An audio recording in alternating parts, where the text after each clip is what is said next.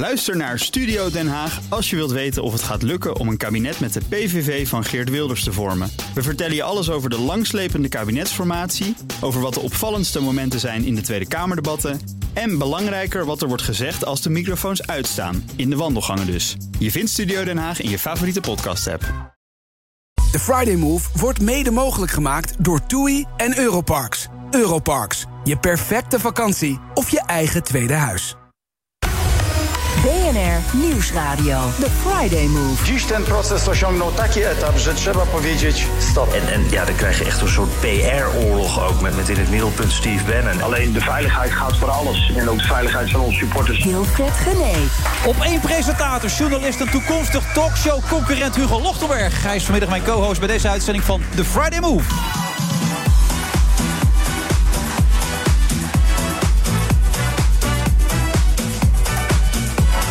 Verder onder andere Freek de Jonge, Roek Lips, Lucas Hamming... en ook Europarlementariër Caroline Nachtegaal van Doren. Zij is nu al gekomen om een beetje de sfeer te proeven. En die is optimaal, dus zal het altijd zo natuurlijk hier.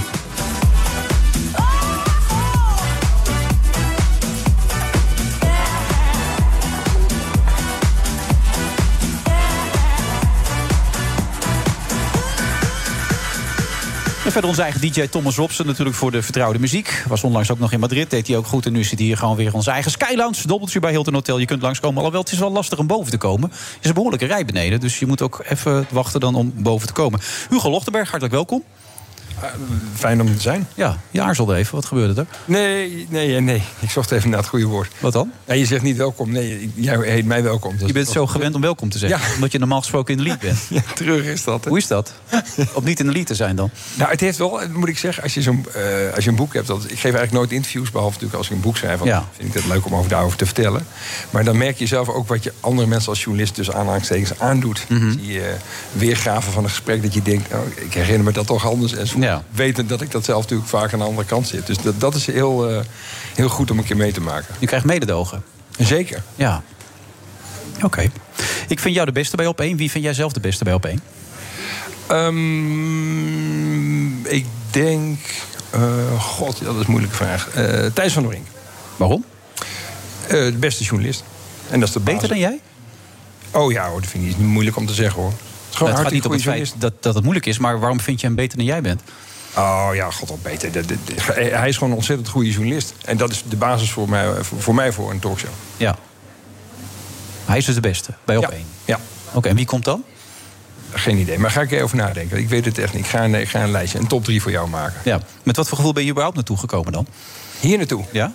Totale ontspanning. Ja? Ja. Laat het over je heen komen. Nou, ik heb een, een, leuk boek over de dijk geschreven. Eh, Ajax heeft eh, Borussia Dortmund van de mat gespeeld. Mhm. Freek de Jonge komt. Zit op een goede plek. Nou, laat ik die laatste gelijk pakken. Wat maakt Freek zo bijzonder voor jou dan? Nou, alleen al het feit dat hij een totale Ajax-idioot is. Dat ben ik. Oh, dus ik ben niet van veel dingen fan, maar daar ook gelijk gedekt ben- nou ja, gedekt, dat is natuurlijk leuk. Zeker Ja. in zo'n week, toch? Ja.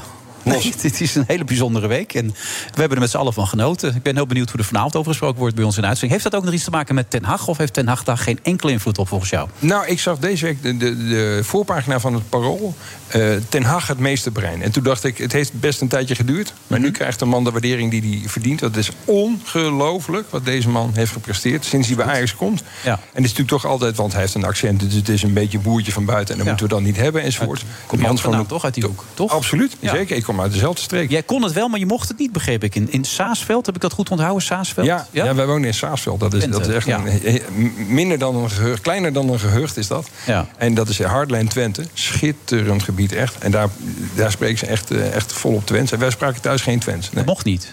nee dat wilde mijn moeder niet. Nee. Maar waarom niet? Dus- nou, dat- omdat ze vond dat je ook eh, ABN moest leren. Dus als je dat met, met, met vriendjes of met, eh, op, straat... of met, met de boeren die bij ons in de praktijk kwamen... en mijn vader is dierarts, Ja. sprak. Geen enkel probleem, helemaal goed. Maar thuis spreken we ABN. Oké, maar je kan het wel, hè, voor de duidelijkheid. Zeker. Ja je, hoeft- ja, je kan het wel laten horen, maar dat is altijd zo geforceerd, weet je. Was Ja. een trucje bij de talkshows. Over talkshows gesproken, eh, straks komt Arjen Lubach erbij. Er komen nog drie mannen die al een hele tijd in het vak zitten... gaan opeens ook dagelijks. Eh, hoe zie je daar? Hoe kijk je dan uit? Nou, ik moest aan een oude uitspraak van jou denken eigenlijk... die ik in mijn vorige boek over Van Gaal heb opgeschreven. Eh, dat jij zelf zei, misschien zijn we een beetje te ver afgedreven van het voetbal. Dus ik was nu zo benieuwd dat je opeens zo ver afdreef... dat je dacht, ik ga het dagelijks doen. Ja, nou ja, ik ben meegedreven. Laat ik het daar maar op houden dan. Hè? Ja, nee, er zijn bepaalde mensen die daar aan het stuur voor staan natuurlijk. Er zijn jij- mensen die ervoor doorgeleerd En jij hebben. zit maar gewillig achter in de auto en rijdt maar mee. Je, bent, je, weet, je kent mij. Ik Nee, helemaal- daarom. Dat is, Ja. Zo is het niet gegaan. Hoe is het dan gegaan, denk jij? Nee, natuurlijk laat jij niet gedwee naar die plek leiden. Jij vindt dat ook heel spannend. En dat is het ook. En ik ben ook heel benieuwd wat jullie ervan gaan maken. Ik ook. Dus het is niet zo dat jij daar God, met, tegen wil en dank moet Wilfred Geneda dagelijks een talkshow gaan maken. Dan, als, dat, als dat alles waar zou zijn, is het één in strijd met je karakter en twee ongeloofwaardig. Ja? Zeker. Want ik kan het niet. Nee, natuurlijk niet. Dan hou je het ook helemaal niet vol. Nee. Nou, we gaan het zien. Hè? De tijd zal het leren. Dat zeker. Ja. Nee, maar heb je, heb je er zin in? Nou ja, na, na afgelopen zomer heb ik wel het gevoel dat er wel iets zou kunnen. Aan de andere kant, wat jij schetst, je moet ook wel jezelf kunnen blijven relativeren. Onze kracht zit in sport, met een uitstapje naar alles wat we hebben gedaan. Weet je wel, politiek, wetenschap, economie, noem het allemaal maar. Als we ons te serieus gaan nemen, dan blazen we onszelf volgens mij op. Maar dat is, dat is sowieso in het leven een vrij goede eigenschap, toch? Om jezelf niet te serieus Ja. te nemen. Jij neemt jezelf ook niet zo serieus. Nou, ik probeer wel eh, af en toe nog eh, enige relativering aan te brengen, ja. Maar is daar veel ruimte voor, bijvoorbeeld bij op één? Nou ja, aan tafel is dat weer iets anders. Kijk, ik neem dat vak serieus. Hm? Maar je moet jezelf niet altijd serieus gaan nemen. Dat is natuurlijk sowieso een nadeel met, met televisie. Ik wil een van de andere gasten. Lips weet veel van televisie. Die, Ja. zei- die zei in trouw vorige week, dat las ik in een interview. Netmanager was die ooit, ja. Ja, netmanager, sorry, excuus. En die, dat, dat mensen die eh, op tv eh, komen dan gaan denken dat ze echt iets kunnen. En zo. Ja, dat is echt niet het geval, hè? Nee, dat is lang je, niet je had nooit tv gedaan, je ging zitten, het was klaar. Je deed het meteen hartstikke goed. Nou dus je moet dat Het is ook geen vak. Ja, dit is wel een vak. Nee, maar je gaat zitten, je lult het dicht, Nee, maar je moet niet gaan denken dat het heel erg op jouw persoon hangt. Want als ik ermee stop of jij ermee Ja. stopt... dan wordt daar misschien nog één keer een kolompje aan besteed. en dan klaar. komen er andere mensen die dat ook kunnen. Ja. Dus het is een misvatting dat je dan gaat denken... dat als je televisie doet, dat je dan echt heel erg iets heel goed kunt. Ja, zeker in een tijd als deze. Vroeger was tv nog wel iets van bijzonder, zeg maar. Had je een paar netten en dan was je echt wel heel bekend. Dan keken er 6, 7 miljoen mensen als Mies. Maar vandaag de dag stelt er toch helemaal niets meer voor. Nou ja, helemaal niks. Dat is ook niet waar, want het is, echt, het is wel een vak. En dat weet jij ook. Dus zo makkelijk is het ook niet. Maar het is ook niet zo dat je toevallig, omdat je met je giegel op de buis bent... dat je dan opeens iets, iets heel erg goed kunt. Nee. nee. Ik Nee. heb een vriendin die, eh, die, eh, die, die chirurg is. Die kan echt iets. Is alleen nooit met zijn snuffert op de buis. Dus die kan anoniem door de stad lopen. Ja, Wel lekker. heerlijk. Kijk je graag naar jezelf? Nee, ik kijk niet graag naar mezelf. Althans, het gaat steeds beter hoor. Ja? Ja. Er was een periode dat je het niet fijn vond om naar jezelf te kijken. Ja, nou, kijk, televisie is een prachtig medium. maar Het vergroot enorm uit. Dus wat je denkt te kunnen, zie je. Maar wat je niet zo goed kan, dat zie je ook heel goed. Wat kan je niet goed dan? Nou, ik zit over het algemeen vrij hoog in mijn energie. En dat is gewoon wie ik ben. Dat vind ik leuk. Of leuk, dat is gewoon wie ik ben. Niet leuk, dat is wie ik ben. En op televisie werkt dat niet altijd. Dan heb je dat je ook wel eens denkt... het mag een grammetje of twee minder eh, los. Dan vind je dat echt? Ik vind jou nooit zo echt heel hoog in je energie Nee, nee, dus ik heb, dat, is, dat is iets Ja. wat je zelf wat je dus leert. Wat wel Ja. gaandeweg, eh, dat, dat, dat, dat hoort bij het vak. Dat leer je. Dat Ja. je dan een soort filter opzet. Niet dat je het dempt of dat je het maskeert of zo. Maar je moet mee leren spelen. Want ik vind juist ook de energie. Bijvoorbeeld Matthijs van Nieuwkerk. Die de televisie echt vernieuwd heeft. Echt waar. Dat, dat komt hem helemaal toe. Mhm. Heeft hij het vernieuwd dan? Met die energie bedoel je? Of? nou, met, nou, met, met de energie en door eh, televisie te maken van onderwerpen waarvan altijd werd gedacht... die moet je niet doen op primetime. Ja. Of het nou wetenschap orkest, is. wetenschap. Ja. Dat heeft hij geweldig goed gedaan. Ja. Maar je kan steeds beter naar jezelf kijken, dat is de conclusie. Dat Ja. is toch fijn, die conclusie? Naarmate je ouder wordt. Ja, god, is, ja, ik vind het ook niet zo'n relevante eigenschap... of je nou goed of niet naar Oh. jezelf kunt kijken. Nee. Oké. Nee, vind, je dat heel, vind je dat heel Nee, maar Dat je probeer naar in het televisievak probeer ik het een beetje als metafoor te gebruiken. Als je beter naar jezelf kan kijken, kan je ook beter met jezelf Oh, omgaan. maar die metafoor gaat zeker op als je de 40 voorbij bent. Ja? Dat is, ah, ja, absoluut. Ga je lekker? Eh, inmiddels ga ik wel goed, ja. Ja. ja.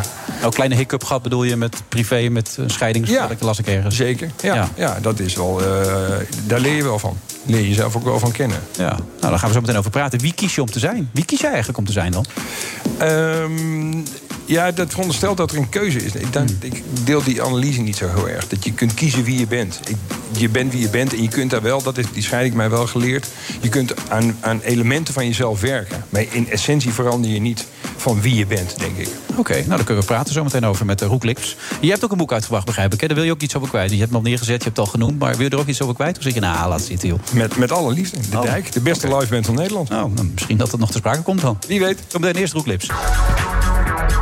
Ik ben in Ook Liesbeth Staats vind je in de BNR-app. Ja, heel handig. Luister live naar Kees en mij tijdens de Daily Move. Dan blijf je ook gelijk op de hoogte van breaking news en het laatste zakelijke nieuws. En daar vind je ook alle BNR-podcasts, waaronder de Perestrooikast. Download nu de gratis BNR-app en blijf scherp.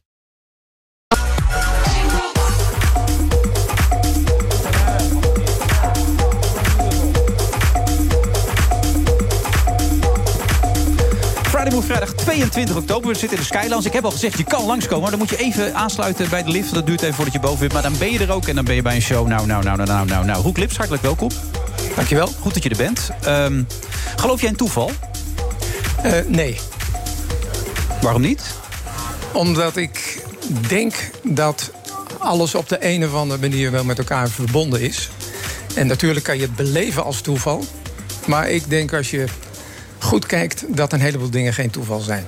Nee, nou dat dacht ik toen ik zo net het boek in handen kreeg. Wie kies je om te zijn? Ik denk, nou, dat is dan net het boek wat ik moet gaan lezen... om voor mezelf eens uit te maken wie ik eigenlijk wil zijn. Maar ik hoor nu net van Hugo dat dat eigenlijk geen keuze is. Onderschrijf je dat of begrijp je niet wat hij bedoelt? Ik begrijp heel goed wat hij, wat hij bedoelt. En ik denk dat het een hele mooie vraag is. Is het een keuze of niet? Ik denk dat heel veel mensen het idee hebben dat je steeds een keuze hebt om uit te maken wie je bent.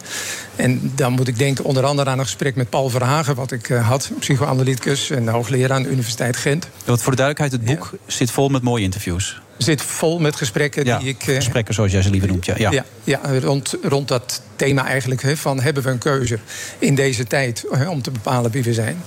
En uh, ik vroeg aan Paul Verhagen op een gegeven moment in dat gesprek... wat is nou jouw als psychoanalyticus nou jouw belangrijkste inzicht van de afgelopen tien jaar?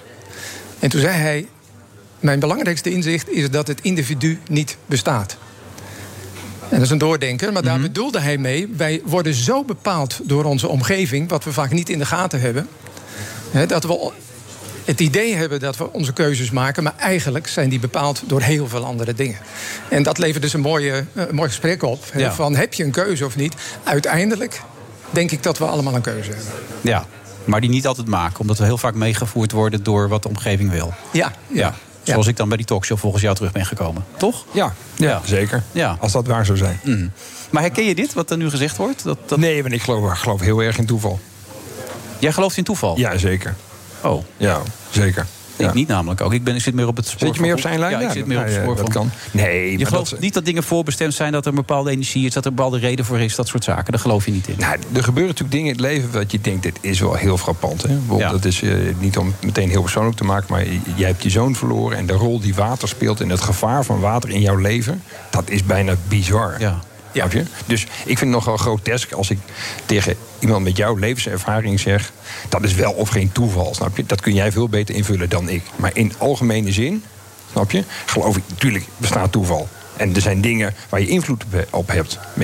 Je, bent wie je bent, met je karakter gevormd door de karakterstructuur die je hebt... en de omgeving waarin je bent opgegroeid.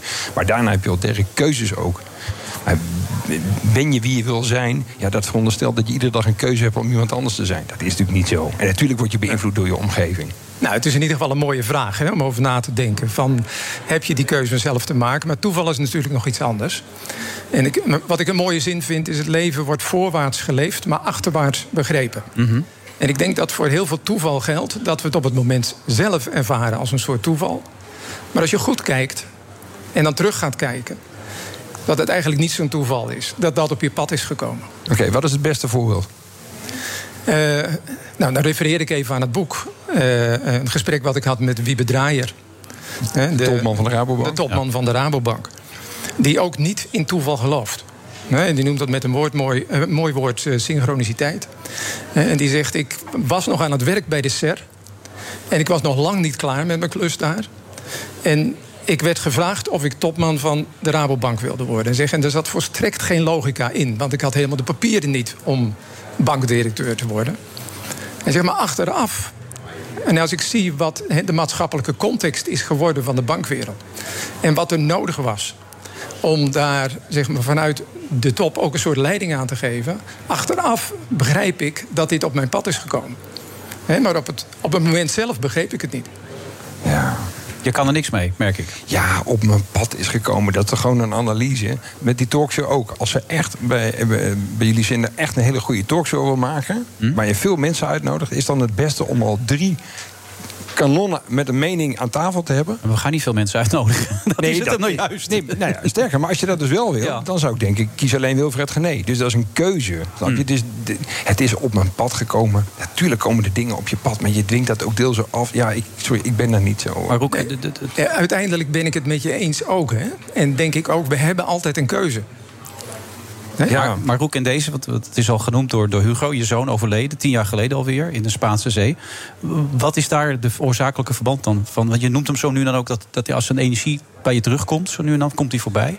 Ja. Hoe, hoe moet ik dat in het hele verband zien dan? Of, of werkt dat niet zo dan? Nou, kijk, ik ben waar ik naar ben gaan zoeken van hoe kan het dat als ik in mijn familielijn terugkijk, Ja.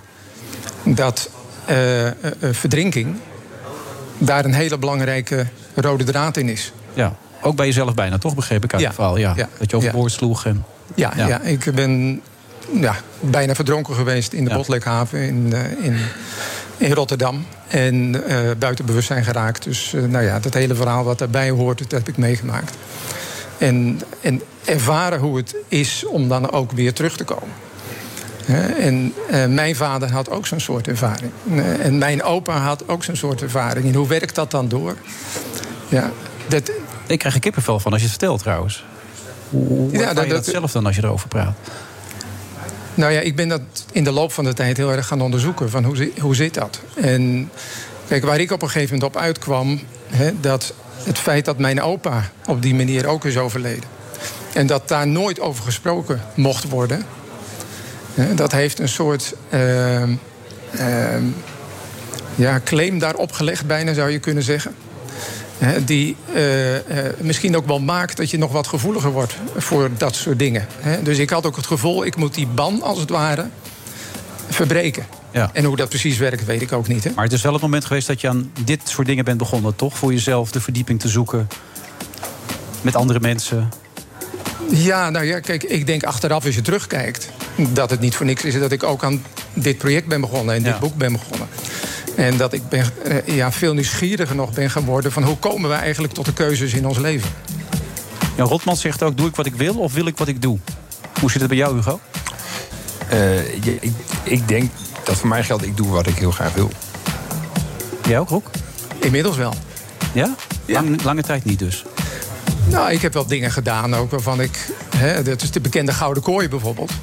Hè, dat ik eh, eh, een, een, een tijd ja, in een soort werk zat... wat en heel mooi was om te doen. Bij tv bedoel je? Of? Ja? Ja. Maar wat ik eigenlijk diep van binnen ook afvroeg bij mezelf... dan wil ik het eigenlijk nog wel. Maar ja, omdat, omdat het mooi is en het heeft aanzien en de status... en alles wat erbij komt.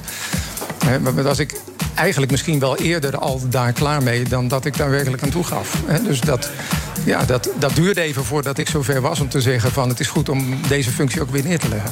Je hebt onlangs met Freek gesproken. Wat, wat heeft Freek jou gebracht in zijn gesprek? Nou, we hebben een prachtig gesprek gehad, onder andere over het lot. De rol van het lot in het leven. Het, raakt wel een beetje aan waar we het net over hadden. En ook in die context kan je de vraag stellen: van, eh, bestaat toeval of niet? Maar het lot heeft in ieder geval. Ja, overkomt ons allemaal. Op de een of andere manier. En de ene treft het lot op de ene en de andere treft het op een andere. En wat- Is dat toeval of niet? Wanneer, wanneer en hoe het lot je treft? Ja, meestal denk ik toch wel. Hè. Dus dit- tuurlijk. Maar toch, als je heel goed kijkt, kan je je afvragen of het allemaal toeval is. Nee, dat blijft boeiend om, om te onderzoeken voor jezelf. Ja. Ja. Wie kies je om te zijn? Gesprek en gedachten over een nieuwe tijd. Je gaat ermee door, neem ik aan, met dit, met, met dit soort verhalen. Er komen nog Ja. veel meer van dit soort boeken. Ja, ja, ja. Nee, dit, eh, ik- dit- ja, het is zo mooi. Wat is er mooier dan een mooi gesprek met iemand voeren? Absoluut waar. Ja. Dat is eigenlijk het mooiste wat er is, toch, Hugo? Zeker. Ja. Ja, de basis, van- de basis van journalistiek, toch? Ja. Wat hebben we het goed dan met z'n allen? Eh, volgens mij wel. Ja. Goed Ja. dat je er was, Roek. En succes. Dankjewel. Ook Thomas van Zeil vind je in de BNR-app. Je kunt live naar mij luisteren in Zaken doen, de BNR-app met breaking news, het laatste zakelijke nieuws en je vindt er alle BNR-podcasts, bijvoorbeeld Het Nieuwe Geld. Download nu de gratis BNR-app en blijf scherp. BNR Nieuwsradio. The Friday Move. Airco's de, die vlogen eraf, dakpannen vlogen eraf, eh, rolluiken vlogen eraf. Het is echt een godzonde dat er hier niks gebeurd is. En daar, daar zijn we heel erg van geschrokken. Daar is toch wel iets vreemds aan de hand. Wilfred Gené. Ja, hij wil uiteindelijk zes delen schrijven, maar vandaag praat hij over zijn memoires deel 1. Kom verder, Freek de Jonge.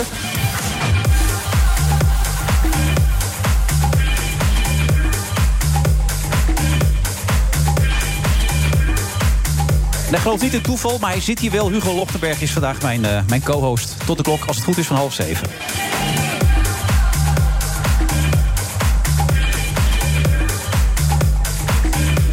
Ik zeg het trouwens verkeerd, Hugo. Je gelooft wel in toeval. Ik geloof niet in toeval. Dat was het, ja. Ja. Jij gelooft in toeval. Ik geloof absoluut in toeval. Jij gelooft in toeval. Freek, goed dat je er bent. Laat het toeval er maar af. Ja, kan geen toeval zijn, bedoel je? Nee, ik geloof. Jij gelooft. Ja. Waarom moet je het toeval erbij halen? En wat betekent dat als je gelooft? Dat je van het leven houdt. Mensen die niet geloven, houden niet van het leven. Dat zeg ik niet. Dat is jouw conclusie. Ik zeg, ik geloof. Ja. Ik geloof in de mens. Maar dan ga ik weer uitleggen waar ik in geloof. Ik geloof. Ja. Simpelweg. Je hebt het gesprek van net gevolgd over toeval. En uiteindelijk ook nog over het lot. Wat bekroop je toen, toen je er zat te luisteren? Het toeval is wat je toevalt. En daar heb je dan vervolgens eh, de gave als mens met je brein om erover na te denken. Wat je toevalt, waarom je het toevalt, wat je ermee moet. En nou ja, dat is helemaal aan jezelf om dat uit te vlassen en vissen. Maar verdien je het dan, wat je toevalt? Nee. Maar eh, het, het, het, eh, je verdient het ook niet niet. Ik bedoel, dat is nou het leuke van het toeval. Het valt je toe. Ja. Waarom, is jouw volgende vraag. Nee. Ik wilde over wel. dit boek gaan beginnen. Nou ja, waarom? Maar wil je er nog wat over zeggen? Nou, nee, maar dat boek heeft, heeft er natuurlijk wel mee te maken. Omdat mijn grootvader in 1900 eh, als 14-jarige koeienjongen eh, vanuit eh, de hemel geroepen werd om zijn leven in dienst van de Heer te stellen. En dat is het, dat is het begin van mijn leven eigenlijk. Want vervolgens moest zijn eerstgeboren zoon predikant worden. Eh, en mijn vader komt daardoor in Groningen terecht en ontmoette daar mijn moeder. En als mijn grootvader dus niet die roeping heeft gekregen, hallucinatie, Ja. Zou een zonnesteek kunnen zijn geweest. een zonnesteek, hoe je het ook wil noemen, niet had gehad, was Ja. mijn vader nooit in Groningen gekomen. Nee. Nee, dat is waar. Je vroeg net aan mij toen ik binnenkwam, en? Ja, natuurlijk. Ja. Ja, je bent, eh, je bent eh, reuze benieuwd. Dat iemand wat- van een boek vindt. Nou, wat je geschreven hebt, of dat ook aangekomen is, ja. Ja. ja. Wat belangrijk is, wat vind je er zelf van? Eh, Ben je tevreden? Ja. Ja. Als, als, dat, als dat kan, als je tevreden kunt zijn. Eh, mijn leraar Nederlands zei altijd: te is eh, altijd te veel, is nooit goed. Behalve bij tevreden. Ja. Dus ik ben, ik, ik ben tevreden over ja, dat ik een aantal dingen heb samengebracht. Dat ik vooral een, een, een liefdevol boek heb geschreven over mensen die er niet meer zijn. Eh, dat ik een ontwikkeling eh, beschrijf in de, in, de, in de samenleving, in de wereld, waar die eh, overledenen middenin gestaan hebben. eh, zonder het overzicht wat wij nu hebben. Daarom heb ik het ook in, in hun tijd en in hun Ja. moment Maar er geschreven. staan zoveel details in. Heb je die allemaal met je vader besproken? Nee, natuurlijk niet. Die heb je bedacht? Nou, of, ge- of gecheckt. Ja. Ik, ik heb op het Nationaal Archief gezeten, bijvoorbeeld eh, toen eh, het de eerste dag na de corona weer open ging. En heb de dossiers van mijn ooms bestudeerd. En, eh, Wat vind je de wijze nu? Ja, dat, vind- dat is toch fantastisch? Ja. Dat vind ik echt, dat is nou inspirerend. Freek de jongen die niet thuis achter de schrijftafel gaat zitten... maar gewoon als een brugklasse met een pen en papier... naar het Nationaal Archief gaat. En die heeft daar zitten spitten in die archieven... om op basis daarvan dat verhaal te onderbouwen. Vind ik, vind ik fantastisch. er, zijn, er zijn een paar dingen eh, natuurlijk gebeurd. We hebben als kinderen dat verhaal van die opa meegekregen. Eh, dat is natuurlijk ook een van de eh, grote punten geweest bij het schrijven van dit boek. Vanuit het moment dat het geleefd wordt. Hoe kon dat voor mij op dit moment dat geloof van mijn vader stand houden? Eh, hoe kon hij in de oorlog die eh, toch behoorlijk latente eh, positie blijven in, innemen? Nou ja, dat zijn, dat zijn allemaal dingen die zijn, die zijn langsgekomen. En dus ik, dat onderzoek... Mijn vader is naar een int- jongensinternaat gegaan in Doetinchem. Ja. Maar daar een verhaal. Een leraar Hebreeuws. Ja. Daar gaat hij op een gegeven moment bij op bezoek. En, Ja, leraar oude talen, maar ook, die geeft hem ook Hebreeuws. Ja. ja, en, en daar wordt hij ziek. Ja. Een beetje ziek, wordt heel erg ziek. Ja. Je beschrijft in dusdanige details dat ik me afvraag... heb je dat met je vader ooit besproken? Nee, ik... Had alles ondergekotst en daarna voepte hij alles onder. En... Ja. Eh, Ik denk ook wel beschouwd dat het hem niet echt is overkomen. Maar eh, in mijn romantisering van dat verhaal heb ik dat, dat effect nodig op dat moment. Oké, dus de- dat zat ik me gewoon af te vragen of je dat nou met hem besproken had. Ook, hij wordt in Groningen in elkaar geslagen op het moment dat hij heel erg dronken is. Ja. Is dat echt gebeurd? Dat zijn vader dan naar Groningen toe komt, met hem praat? Hij is, hij is in Groningen geweest. Hij, eh, de wereldkampioenschappen schaken hebben plaatsgevonden. Feest. Ja. En, en hij is daarin meegegaan. En hij is heel erg losgekomen van zijn eigen kleinburgerlijke opvoeding. Ja. Dus ik heb daar eh, ja, Een eigen invulling aan gegeven. ja, hier en daar wel, ja. Ja. ja. Dat zat ik me gewoon af te vragen. Maar wat, wat, wat wel, wel weer heel. Eh, ja, wat, wat wel gebeurd is, en dat heb ik pas ontdekt. eh, toen mijn ouders 25 jaar getrouwd waren. dat mijn moeder en vader moesten trouwen. Ja, ze was al drie maanden zwanger, hè? En dat was in die tijd natuurlijk. En zeker eh, eh, voor de vrouw van de dominee en de dominee zelf. Ja. Die, die toch eh, eh, morele rolmodellen waren. Was dat heel pijnlijk. En eh, je kunt ook nagaan dat dus toen ze 25 jaar getrouwd waren. Toen zei ik: Wacht eens even, maar is dit de echte dag? Eh, ja, zei ze. Ik zeg, maar dan is Goof. Ja, te vroeg. Mijn broer. Ja. Mijn broer. te vroeg. Ja. En dan nog mijn moeder blozen en eh, ongemakkelijk. En, en, en, en, eh, dus dat, dat, ja, dat is toch pijnlijk. Ja. Als je het leest, je probeert het in die tijd te plaatsen, is het ook koud. Ik bedoel, jouw vader en zijn vader spraken eigenlijk nergens over. De band die zij met z'n tweeën hadden. Het moment dat hij bij zijn, zijn, zijn professor binnenkomt, eh, Van der Leeuw... die hem voor het eerst wil zien, die ziet hem voor het eerst. Kom binnen, zegt hij. Kom erbij. En je vader, Verder, verder, kom Ja, verder. Kom verder. En en die ziet hem voor het eerst. En hij voelt zich voor het eerst gezien. Dat gaf zoveel eenzaamheid ook als je het zit te lezen dan. Heeft hij dat vaak met jou besproken, die eenzaamheid, jouw vader? Nee, want hij is zijn hele leven eenzaam gebleven. Nee, die eenzaamheid die, die, die zat wel in de figuur. Want eh, hey, vergis je niet, hij, hij moest dominee worden. En hij is het ook geworden. En hij is ook eh, zeg maar gelovig gebleven. Ja. Maar je staat als. Veel twijfel aanvankelijk, hè? in Groningen ook, ja. Nou ja, die, ik, dat, dat, dat is inherent aan, eh, aan het geloof. Ja. Dat, is, dat is, ik denk, een van de, van de mooiste dingen van het geloof. Dat je voortdurend kunt blijven twijfelen. Dat is wat minder makkelijk als je bijvoorbeeld eh, een bepaalde ideologie aanhangt. Dan moet je zeker van je zaak zijn. Ja. Bij het geloof is één, één voortdurende twijfel. Ja, maar je opa was een man van zekerheden, zeg je op een gegeven moment. Ja. Schrijf je ook in het boek. En dat was je mij- vader natuurlijk niet dan. Nee, maar dat, dat is ook precies het verschil. Hè. Mijn grootvader was van boven geroepen. En dat had hem een zodanige zekerheid verschaft... dat hij daar in zijn leven weinig twijfel gekend heeft. En mijn vader natuurlijk... Ja, omdat hij aangewezen was door zijn eigen vader... had hij iets van, ja, kan ik dat wel? Is die, is die taak wel voor mij... eh, is, die niet, is die niet te hoog eh, gegrepen? En heeft daar ja, fundamenteel over getwijfeld. Ja. Heb jij veel twijfel in je leven?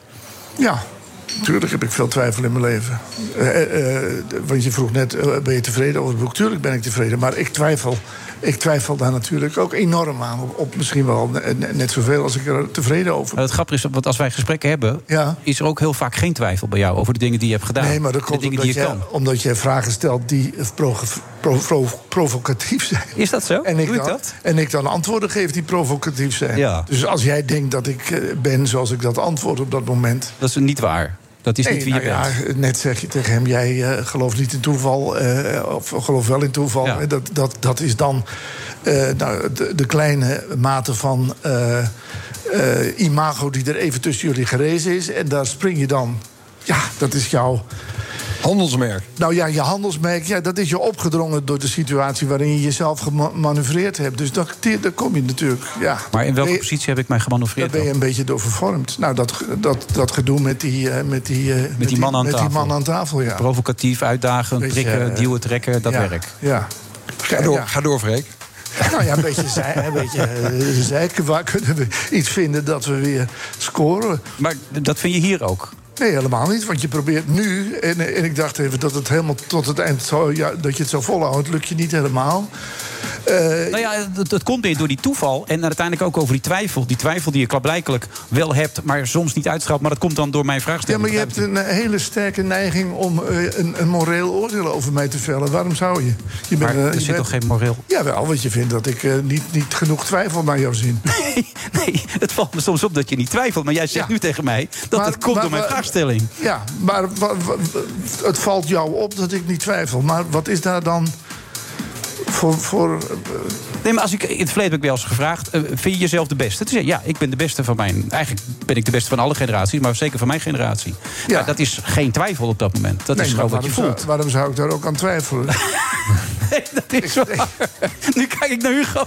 Ja, ik, dacht, maar- ik, ik hoorde even Louis van Gaal, maar... Nee, nou ja, goed. Ik, ik zit, daar zou je kunnen zeggen, qua generatie ook vrij dichtbij. Want eh, als hij het altijd weer laat zien, ja, waarom zou hij dan twijfelen? Nee, maar ik denk dat dat het, van beide waar, Freek. Je bent hartstikke goed, maar jij bent ook niet zo bescheiden dat je zegt... nou, ik laat dat aan anderen over of zo. Dat vind jij zelf. Dat moet je niet verbaasd zijn dat mensen zoals Wilfred... die graag uit zijn op een beetje provocatief... een beetje scherp op het randje, dat die daarop aanslaan. Terwijl jij ook wil worden gezien voor de man die je bent. Namelijk iemand met innerlijke twijfel.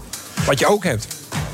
Als, als, dus we zijn al voorbij het punt dat het nog indruk maakt op de mensen als ik ga twijfelen. Dus eh, die, die, die dingen liggen vast. Daarom is het zo, zo mooi om over dit boek. Dat ook een beetje, eh, ik weet niet hoe je het gelezen hebt, maar haak staat op wat ik tot nu toe eh, gemaakt en geschreven heb. Ik heb het met veel plezier gelezen. We gaan erover doorpraten, maar we even het verkeer, dan gaan we weer verder. Dan gaan we weer over het boek verder. Kom verder. Ik ben Helene de Geest van... Ben je altijd als eerste op de hoogte van het laatste nieuws. Luister dagelijks live via internet. Bas van Werven. En heel langzaam komt de zon op rond dit tijdstip. Je krijgt inzicht in de dag die komt op BNR, het Binnenhof in Nederland en de rest van de wereld. De Ochtendspits. Voor de beste start van je werkdag. Blijf scherp en mis niets. Ja, de muziek is een beetje vreemd in deze sfeer. Vind je ook niet? Ja, het is een beetje dat je denkt van, hé, waar gaan we naartoe? Heb je het boek gelezen eigenlijk, Hugo? Nee, ik heb, ik, nee, ik heb eh, opgesloten gezeten met mijn eigen boek. Dus ik, mijn wereld gaat weer open. Oké, dus dan moet je het zeker gelezen. Je hebt nu deel 2 gekregen, zag ik net van Ja. Freek. En Die kreeg ik nog voor jou toen ik binnenkwam. Maar je hebt inmiddels aan Hugo gegeven. Ja, zag maar ik dacht dat is verstandiger. Ja, voor op één bedacht. Ja, Ja, ja, ja. Ik dacht dat je zo dacht. Ik wist je, het. je, je moet, je moet heel opportunistisch zijn. Ja, nee, maar zo ken ik hem, hè.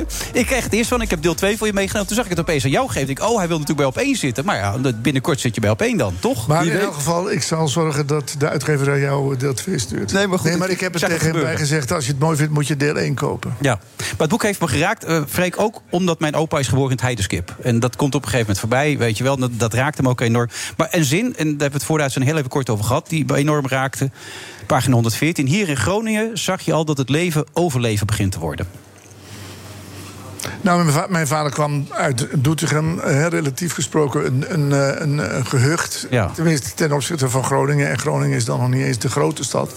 Maar de, de- de- daar was eh, in die, in die eh, tijd waar, dat hij aankwam, zaten ze midden in de crisis. En ja, het, eh, het was duidelijk dat daar eh, de, de survival of the fittest eh, gaande was. Maar het, was, het leek bijna een generalisatie, als ik het boek er ook bij pak... alsof het eigenlijk voor iedereen geldt in het bestaan, als je het zo leest. De strijd om het bestaan maakt de mensen agressiever. Dat zal in die tijd zijn geweest. Maar als je nu naar kijkt, waar we nu in leven in een tijd als deze... met alle crisis en de Ja. corona enzovoort... lijkt dat zich weer opnieuw Nou te ja, manifesteren. Dat is natuurlijk eh, eh, wat je ervaart. eh, dat er al, al zoveel is voorgeleefd hè, voor ons. Ja. En dat we al zoveel hebben om naar te kijken. En dat we nog altijd niet het idee hebben... zouden we het niet eens anders aanpakken met elkaar. Hè, De wil is er, maar ik denk dat wij nu ook voor het eerst met de samenleving op een punt zijn, zijn gekomen waarin we zien dat we tegen ons eigen belang instemmen en dat we er niets aan kunnen veranderen. En dat is, ja, dat is pijnlijk. Dat was, dat, was, dat was toen nog niet. En zeker bij, eh, de wederopbouw was er, was er een enorme spirit. Maar zo vlak voor die oorlog ging het toch ook wel. eh, was, het, ja, was het ingewikkeld, moeilijk.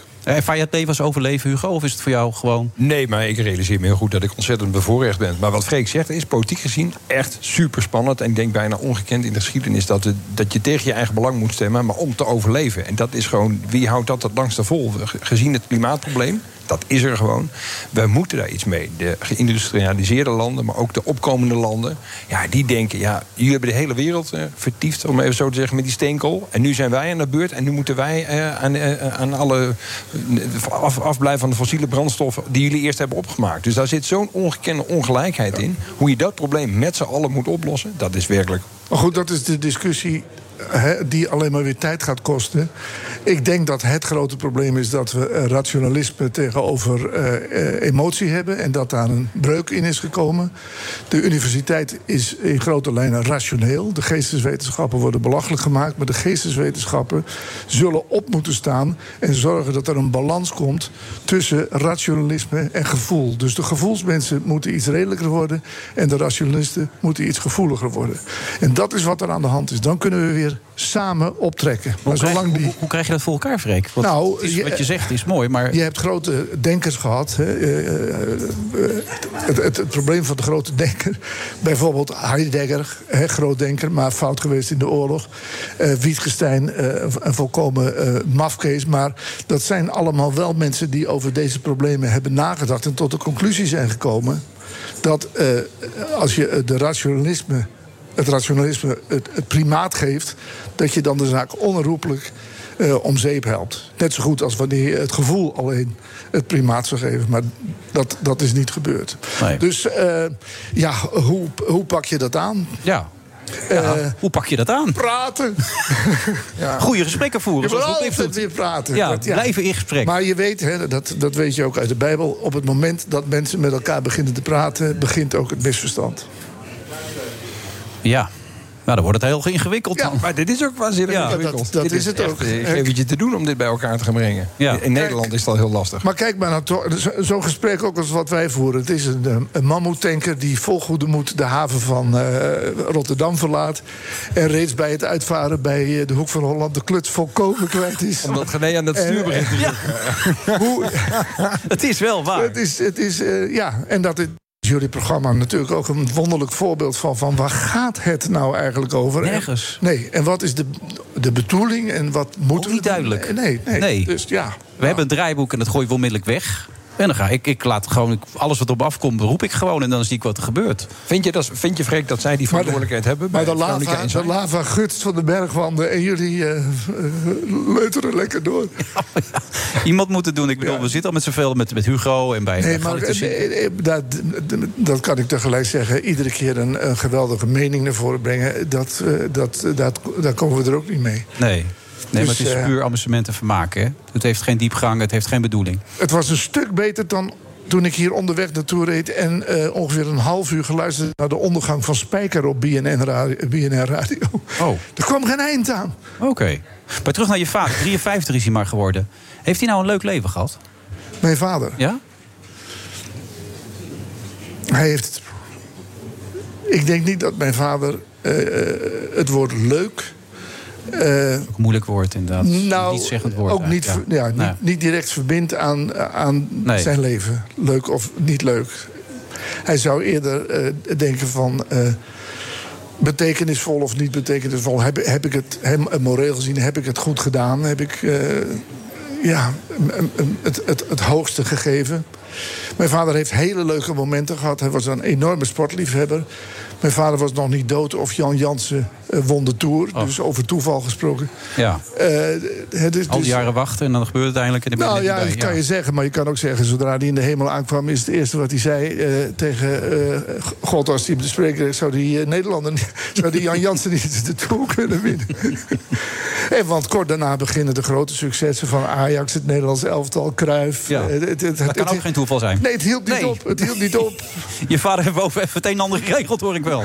Eh, maar ja, eh, dus leuk was het leven niet. Het is eigenlijk heel tragi- tragisch geëindigd. Maar dat wordt deel 4. Ja, maar daar ga je binnenkort over vertellen. Je zegt, eh, ik heb het anders aangepakt. Wat deed dat met je om het anders aan te pakken dan gebruikelijk? Ehm, nou ja, ik zal niet zeggen dat ik een, een ander mens geworden ben. Maar ik, ik kon niet studeren. Ik heb negen jaar over de HBS gedaan. Eh, ik zat in de klas. Ik, ik, ik, begreep, ik begreep het niet. Ik heb een- eh, nog een paar jaar op de universiteit rondgehangen. Eh, Doelloos. niet- niet veel tentamens gedaan. En nu, opeens, zat ik in de, in de boeken. Ja. Zat ik in, de, in uh, Kierkegaard, zat ik in Karel Barth, een, een, een Zwitserse filosoof. Uh, ja, of een Zwitserse theoloog. Dus ja, en, en ik was er door. Uh, ik werd er enthousiast van. Ik wou meer. Ik zat s morgens om, uh, om acht uur uh, achter mijn bureautje. En ja, heerlijk. Ik, Ja. Was, ik, was, ik was in een roes. En dat kwam voor een deel natuurlijk doordat we er niet uit mochten. En dan kan je je tijd zo het beste besteden. Ja, je hebt er vrij rustig bij gezet, Hugo. Je hebt het boek natuurlijk niet gelezen. Maar bij, Hu- bij Freek heb je al het gevoel dat je uren door kan praten. Ja, is er nog iets wat jou absoluut van het hart moet, nu je hem ziet? Nee, nee, maar wat ik leuk vind is... eh, Het gaat natuurlijk deels over beeldvorming. Want jij vindt het vervelend dat Wilfred je aanspreekt op die stellige man. Terwijl, Dat ben je ook, toch? Je bent ook een stellige man, toch? Ook? Ja, ja, maar dat, als je nou zegt, is er iets in je veranderd? Hè, dan, dan, dan zeg ik ja, ik wil niet meer polariseren, bijvoorbeeld. Maar ja, tegelijkertijd gebeuren er dan dingen waarvan je weer denkt van, wat krijgen we nou? Ja, wat was het laatste waar je recht van overeind sprong? Nou ja, bijvoorbeeld over, eh, over het, het niet vaccineren. Hè? Eh, en, en, en, en, en, dat hele gedoe eh, achter dat idee. Daar, daar, daar moet ik. Maar ja, zodra ik, mijn stem verhef, dan is het alleen maar eh, woede en, en, en precies het tegenovergestelde van wat je wilt. Maar weerhoudt dat je ervan om je uit te spreken voor vaccinatie? Voorlopig wel. Nee, ik, ik spreek me wel uit voor va- vaccinatie, dat is het probleem niet. Maar eh, ik, kan me, ik kan me niet eh, wringen in, de, in het idee waarom mensen tegen vaccinatie zijn. Nee, nee. Zou je er een sketch van willen maken, bij wijze van spreken?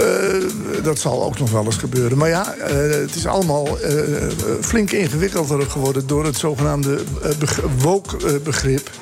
Hè, want je neemt dan weer een. eh, zodra je een, hoogmoedige eh, eh, positie aanneemt. en dat doet een komiek bijna altijd. die kijkt zo van. eh, dan moet je ze zien sukkelen met elkaar. Je bent, je bent superieur. En dan komt het neer op leedvermaak. En dat is, dat is langzamerhand verboden. Maar wie kies je dan om te zijn om het boek van Roeklex er nog even bij te pakken dan? Kijk, het, het, eh, dat, dat is dan op zichzelf een aardige vraag. Hè? Maar ik weet niet of ik in, eh, in dit boek beantwoord. Maar je, je hoeft niet te kiezen. En kiezen is, eh, dat is je, je in, in, de- in de hoek drukken. En wie heeft de, de, de verplichting en de macht om jou in de hoek te drukken? Niemand. En ooit heeft dus iemand gezegd, toen ik zei... ik ben bang om door de mand te vallen, zei hij, er is geen mand. En eh, dus, dus dat, dat betekent ook voor wie kies je om te zijn? Ik ben. Ja.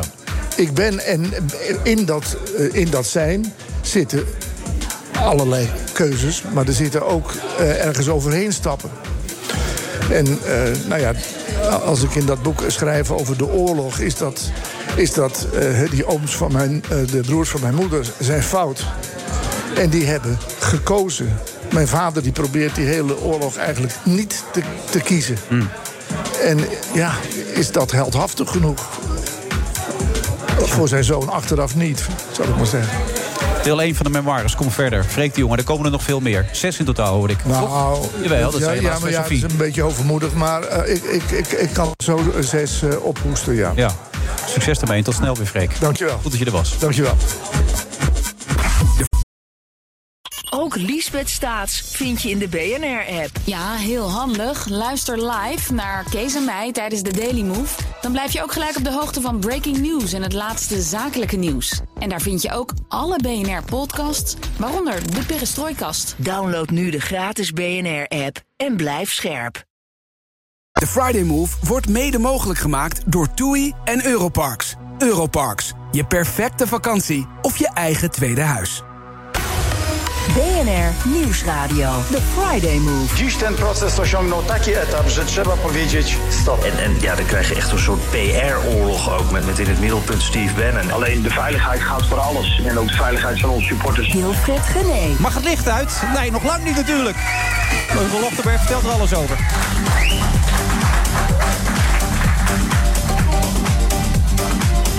Razend enthousiaste menigte hier trouwens. Maak je dat ook wel eens mee bij Op1, dit? Of is dit voor jou allemaal nieuw? Nee, wij zitten al eh, sinds corona zonder publiek, dus ik ben stinkjaloers. Je hebt nooit met publiek gezeten, ook niet? Nee, Jawel, de eerste, eerste vier maanden. Ja. Met, maar ja, eh, daar ligt iedereen te slapen ook over het algemeen, hè? Bij jullie? Nou, dat viel mee, al was het maar omdat ik toen met Sofie Hulbrand eh, presenteerde. Dus je mist er een beetje, niet las ik in interviews. Wat, wat mis je aan Sofie dan? Nou ja, weet je, wij kunnen het heel goed met elkaar vinden. We zien elkaar, elkaar buiten televisie veel, eh, nog steeds. Dus dan, dan bouw je een band op met elkaar. En dan, dat helpt ook weer als je samen televisie maakt. Dat, dat je elkaars eh, leven kent en elkaars kinderen kent enzovoort. Dus dat, is, ja, dat, dat mis je dan, die vriendschap. Ja. Hoe vind je het programma wat ze nu presenteert, Galit en Sofie? Ik kijk met plezier hoor, als hij, als hij presenteert. Als zij presenteert? Ja. En als hij presenteert? Eh, ja, dat, ja, god, ik, ik zeg niks nieuws als ik iedereen, eh, wat iedereen ziet. Snap je dat dat ja, startend is? Dat dat nog niet zo eh, knettert als bij. Sofie is natuurlijk heel ervaren en is totaal zichzelf. En ja, dat, dat betaalt zich altijd uit op televisie als je, die, als je die rust hebt. Maar gaat het wel komen, denk je, bij Galit? Ik, ik weet niet. Dat zou Heeft hij de heel- aanleg, vind je? Nee, dat, dat vind ik echt zo prettig. Hoe lang ben je zelf op tv nu?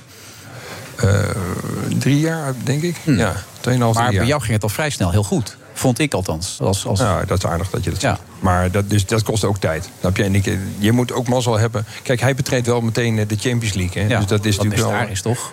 Als je het nooit gedaan hebt. Ja, er zijn weinig mensen die dat eh, gegeven is om dat in één keer te doen. Dus dat is gewoon, dat maakt het wel echt. eh, Maar dan moet je toch een uitzonderlijk talent zijn als je dat mag doen. Dan moet je het binnenstappen met een beeld wat iedereen heeft. Zo, die kan het echt geweldig. Ja, en dus moet je iemand ook wel de tijd gunnen om dat eh op Nee, nee, kunnen ho, wacht. Als je de Champions League gaat spelen, moet je het kunnen. Dan moet je niet de tijd krijgen om het te leren. Ja, en toch Frenkie de Jong, om die parallel maar te trekken... is een waanzinnige voetballer. Hm? En moest bij Barcelona ook toch ook wel twee keer om zich heen kijken... toch voordat hij de bal... Ja, maar toen had hij bij Ajax al hele mooie dingen laten zien. Zeker. En daarvoor heb ik Galit nog nooit zien. Op televisie niet. Nee, maar Dus, dus dat is een waanzinnige, waanzinnige eh, stap. Dat, is- dat, dat, ja, ik zeg ook niks nieuws, dat, dat ziet iedereen. Dus. Ja, een onbegrijpelijke keuze eigenlijk. Eh, nou ja, de onbegrijpelijke keuze, nee, dat, dat vind ik het weer niet. Dat het onbegrijpelijk is. Maar het is wel... eh, ja, Je begrijpt hem wel. Spannend en riskant, dat is het wel. Ja, maar je begrijpt hem wel. Ja, weet je, weet je Wilfred, kijk, vooropgesteld, ik ben geen eh, tv-professor. Dus het zou nog aanmatigend zijn als ik zou gaan zeggen dat het een bizarre keuze is of niet. Nee, maar je zegt dat je begrijpt. Je vindt hem niet onbegrijpelijk. Dus ik- Nee, maar je, dat geldt voor mezelf ook. Ik was gewoon een krantenjournalist tot ik op een gegeven moment op een dag werd gebeld door iemand van BNR Vara. Die, die dacht, die, die, die, die gozer met dat aardappelhoofd, misschien kunnen we daar iets mee voor televisie. Ja, die deed dat gelijk goed. Nou ja, dankjewel, dat is aardig. Maar dat, dat heeft iemand met heel veel televisieervaring, die zag dat. Snap je? Dus ik ken de hele afweging hierachter niet of zij dat zien. En ik heb zijn pilots allemaal niet gezien. Dus dat is echt aanmatigend als ik dat nu ga zeggen. Oké, naar je boek dan. Eh, je hebt niks met Nederlandstalige muziek, maar wel met de dijk. Leg dat even uit. Ja, nee, ik groeide op in... eh, in eh, ik ben geboren in Twente en opgegroeid in Dalsen. de Maar je niet mag spreken, maar je kon het wel. Ja. Ja, exact. En, eh, en, en in Dalsen was ik bij een vriendje. En die, ik was meer van, van, van U2, Brian Adams, Eric Clapton, die tijd was het. En die had opeens iets opstaan en dan hoorde ik iemand zingen... Dan gaan we dansen, dan. En dat was zo energiek, zo meeslepend. Dat ik dacht, wat, wat is dit? De Dijk, zei hem helemaal niks. De Dijk Live was die cd, die heb ik geleend. Ik weet echt niet of ik hem ooit terug heb gebracht, want ik heb hem helemaal grijs gedraaid. Dat vond ik waanzinnig meeslepend. Toen was ik 17. Toen heb ik, eh, ik heb mijn eerste kaartje teruggevonden voor een concert in Zwolle. En eh, daar ben ik geweest. En vanaf dat moment dacht ik, ja, dit vind ik, dit is ja, fantastische muziek. Ja. En daar vond je, daar moet ik een boek over schrijven. Je had al iets eentje over een Louis verhaal gemaakt. Over Job Cohen, daar past de dijk bij dan, toch? Zo'n Nou, ik was gewoon zelf ook veel jaren verder. Het was twee jaar geleden op een woonboot hier in Amsterdam-Noord. Dat ik was bij een huiskamerconcert. En stond Huub van der Lubbe in zijn eentje met een gitaar. Toen dacht ik, dat is wel een groot contrast met de band die hij ook leidt. En toen dacht ik, hij vertelde daar wat anekdotes. Het was ongelooflijk pokken weer. We konden er geen kant op. Dus hij vertelde nog maar een anekdote. En bij de tweede anekdote dacht ik, pak toch even mijn telefoon... om dit, wat aantekeningen te maken. Daar zit een verhaal in. En dat bleek er ook te zijn. Bijzondere man. Eh, hij was een paar maanden geleden was hij bij ons in de show. En toen zat hij voor de uitzending zat hij in een boekje te schrijven. En toen vroeg ik, wat ben je nou aan het doen? Hij zei, ja, nee, ik moet een dagboek hebben. Daar hou ik me helemaal aan vast. En dat dagboek komt in jouw boek ook heel vaak terug. Maar ik maakte uit zijn verhaal op dat als hij dat dagboek niet heeft... is hij zijn houvast helemaal kwijt. Ja, dat is ja. best gek. Hij is ooit één kwijtgeraakt. Ja. die zat, had hij in zijn fietsstad laten zitten... en die had iemand om wat voor reden dan ook meegenomen. Dus hij mist er één en Ja. dat vindt hij nog altijd erg. Maar eh, dat is ook een zwaarmoedige man. Nou, zwaarmoedig. Hij, hij, heeft, eh, hij, heeft iets, hij kan ook iets zwaars hebben. En Ja. dat zit vrij dicht bij elkaar bij hem, hoor. Dat, dat, Ja. het, dat, dat, dat, eh, de hemel openbreekt, maar ook dat het, dat het Hij heeft er ook even hulp voor gezocht. En toen heeft die psychiater hem daarbij geholpen. En toen ging het beter. Ja, nou, en het feit dat jij dat weet en dat hij mij dat heeft verteld... aan de hand van zijn dagboeken, dat, dat zegt alles over wie hij is. Dat is een man met zelfkritiek, Ja. met zelfrelativering. En, En altijd lief, hè? want als hij kritiek wil uiten... dan doet hij het altijd op een omslachtige manier. Of het nou om de gitarist gaat, die eigenlijk niet goed genoeg blijkt te zijn. Ja, ik, ik- het woord lief gebruik ik niet voor veel mensen... maar Huub van der Lubbe is absoluut een lieve man. Ja. Ja. Dat vond ik ook. Ook toen hij hier zat, maar ook toen ik het zat te lezen.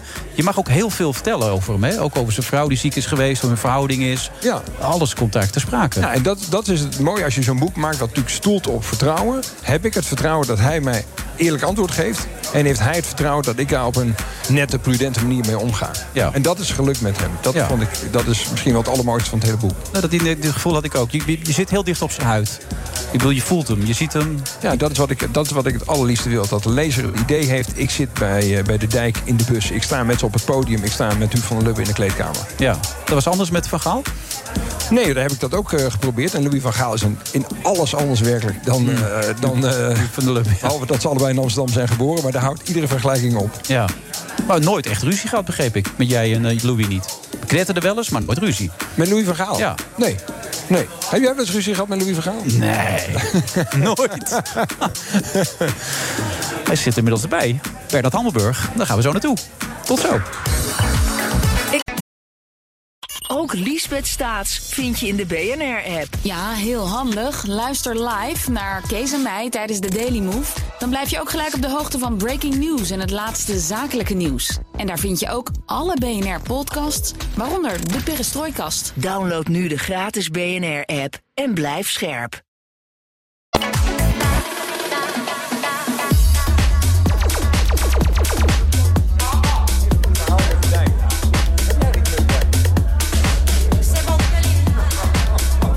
Ik hoor net dat iedereen een verhaal met de dijk heeft. Wat is jouw verhaal met de dijk, Ja, Bernard? ik zeg, nou, het, het grootste deel van hun opkomst en roem en zo woon ik niet in Nederland, hè, maar in New York. Ehm, en ik heb dus een, een groot deel gemist. Ik, ik heb niet zo verschrikkelijk veel met Nederlandstalige muziek. Sorry Wilfred. Maar met de dijk wel. Ik heb daar, ik- dat vond ik, daar heb ik veel van gehoord. En ik, ik vind dat echt heel apart. Echt, het is echt ehm, Nederlandse artiestendom op een hele aparte manier. Dus ik ga zeker het boek lezen. Dat wou ik maar zeggen. Ja, dat is absoluut de moeite waard. Nee, eh, een man weet niet wat hij mist als ze er niet is. Eh, ik, ik heb nu ook gelezen hoe het tot stand is gekomen. Was een paar dagen alleen was hij thuis, toen liep hij rond, toen was hij zijn vrouw kwijt. En toen voelde hij het ook. Nee, dat heeft in een bepaalde relatie nog heel lang... eh, enzovoort. Ehm, dat is lang geleden, studententijd. Dus we gaan, nou ja, studententijd iets daarna volgens mij. Bernard, gaan ze Taiwan helpen of niet? Amerika, als China aanvalt. Nee. Nee? Nee, ho, nee, wacht, als, ho, als ho, puntje, als puntje, Nee, nee, nee, als puntje beneden. Biden heeft ja gezegd. Nee, maar je moet altijd duidelijk antwoord geven. Dus als jouw vraag is, gaan ze, gaan ze Taiwan helpen, is het antwoord nee. Tenminste, niet als China aanvalt, gaan ze niet beginnen met een tegenaanval. Gaat niet gebeuren. Maar waarom zegt hij dan dat hij dat wel gaat doen dan? Nou, hij is ook, ik geloof nog geen minuut nadat hij dat voor een zogenaamde town hall meeting bij CNN had gezegd. Teruggefloten door zijn eigen Witte Huis. met allemaal verklaringen kwamen. Nee, nee, nee. We hebben wel een overeenkomst met, die, met Taiwan, dat is waar. Eh, maar die voorziet eigenlijk meer in het leveren van wapens voor als het gebeurt. En politieke druk. En wat de Amerikanen heel veel doen tot, tot gruwel van de Chinezen is vlooteenheden daar langs sturen. Eh, om te laten zien, wij zijn groot en sterk. En eh, als jullie wat doen, dan vallen we aan. Maar dat gaat niet gebeuren. Had het iets te maken met Afghanistan? Dat Biden dacht, ja, ik heb daar toch wel een hele slechte beurt gemaakt... door hem heel snel terug te trekken. Ik moet niet het, beeld oproepen Dat van zou- Amerika... dat zich overal terugtrekt. Dat zou best kunnen, Hugo. Dat zou me niks verbazen als dat iets dat in zijn hoofd meespeelt. Maar je moet even naar de realiteit kijken. Het zijn twee onvergelijkbare eenheden. Taiwan is een eilandje dat kleiner is dan Nederland. Ehm, en het was destijds, hè, toen de VN werd opgericht in 1945... was de nationalistische regering gevlucht naar Taiwan met Chiang Kai-shek. En dat werd lid van de VN en dus ook van de Veiligheidsraad. En China niet, tot 1971. En toen is Taiwan eruit geflikkerd en China erin gehaald. Er kwam eerst een, een, een resolutie van... Zijn je nou uitgeflikkerd? Gewoon dat is niks voor jou. Ja. Om dat te zeggen zo. echt Uitgegooid. Ze zeg je normaal gesproken. Echt, jawel, maar ze zijn er echt. Jawel, maar het was- Uitgeflikkerd. Ja, en, en het was dat, nou, dat, en sindsdien heeft op misschien enkel land na, maar van de 103, 103 of 292 landen in de wereld bij de VN, niet één betrekkingen met Taiwan. Dus we zijn ook wel heel hypocriet als we allemaal roepen: ja, maar dat, dat is een democratie, die moet je beschermen. Dat is het trouwens nog niet zo lang, pas de laatste 20 jaar of zo. Ehm, maar we hebben het allemaal laten lopen omdat de redenering van China. Deng Xiaoping was de grote bedenker daarvan, de architect. eh, is één land met twee regeringen en dat, of twee systemen. Dat kan gelden voor Hongkong, maar ook voor Taiwan. Maar de Volksrepubliek zegt. Het is één land. En toen die ehm, politiek werd gelanceerd... toen heeft Taiwan zich daar ook niet tegen verzet. Die zeiden, ja, dat- is ook waar. Het kan ook andersom. Het kan, Dat kan allemaal bij ons horen. En de rest van de wereld heeft dat principe aanvaard. Dus om nu te zeggen, ja, maar nu zitten ze in het nauw... en het is zo strategisch en weet ik wat allemaal... Dat, er zit iets... Er klopt iets niet in dit verhaal. Maar dat klopt. Het is ook gek, vind ik. Sorry als ik dat nog mag zeggen. Nee, tuurlijk, Hilke. je zit hier, het, het, het gekke is toch dat wij Biden anders beoordelen dan Trump in dit opzicht. Dit is toch heel merkwaardig dat de, meneer- dat de president van Amerika dit zegt... en een minuut later wordt teruggefloten. Ja, maar dat, dat- is toch onwaarschijnlijk Ja, op die maar goed, positie? maar Trump is nooit teruggefloten door wie dan ook in zijn eigen dat regering. is ook zo, maar daar zaten journalistiek terecht En kort die, op. en die had overigens op het moment dat hij won, Trump, hè, een van de eerste dingen die hij deed was de president van Taiwan uitnodigen. Of de, hè, dus die, die draaide het om. En die zei: ja, iedereen heeft al die jaren eh, zitten zeuren over. eh, dat, dat zijn niet echt relaties, dat zijn neprelaties. Ik maak daar gewoon weer een normale relatie van. Ik ga ze ook erkennen.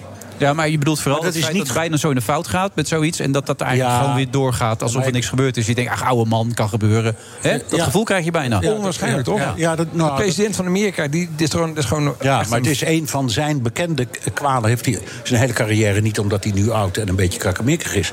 Maar ook toen hij in g- glor- gloreerde als senator.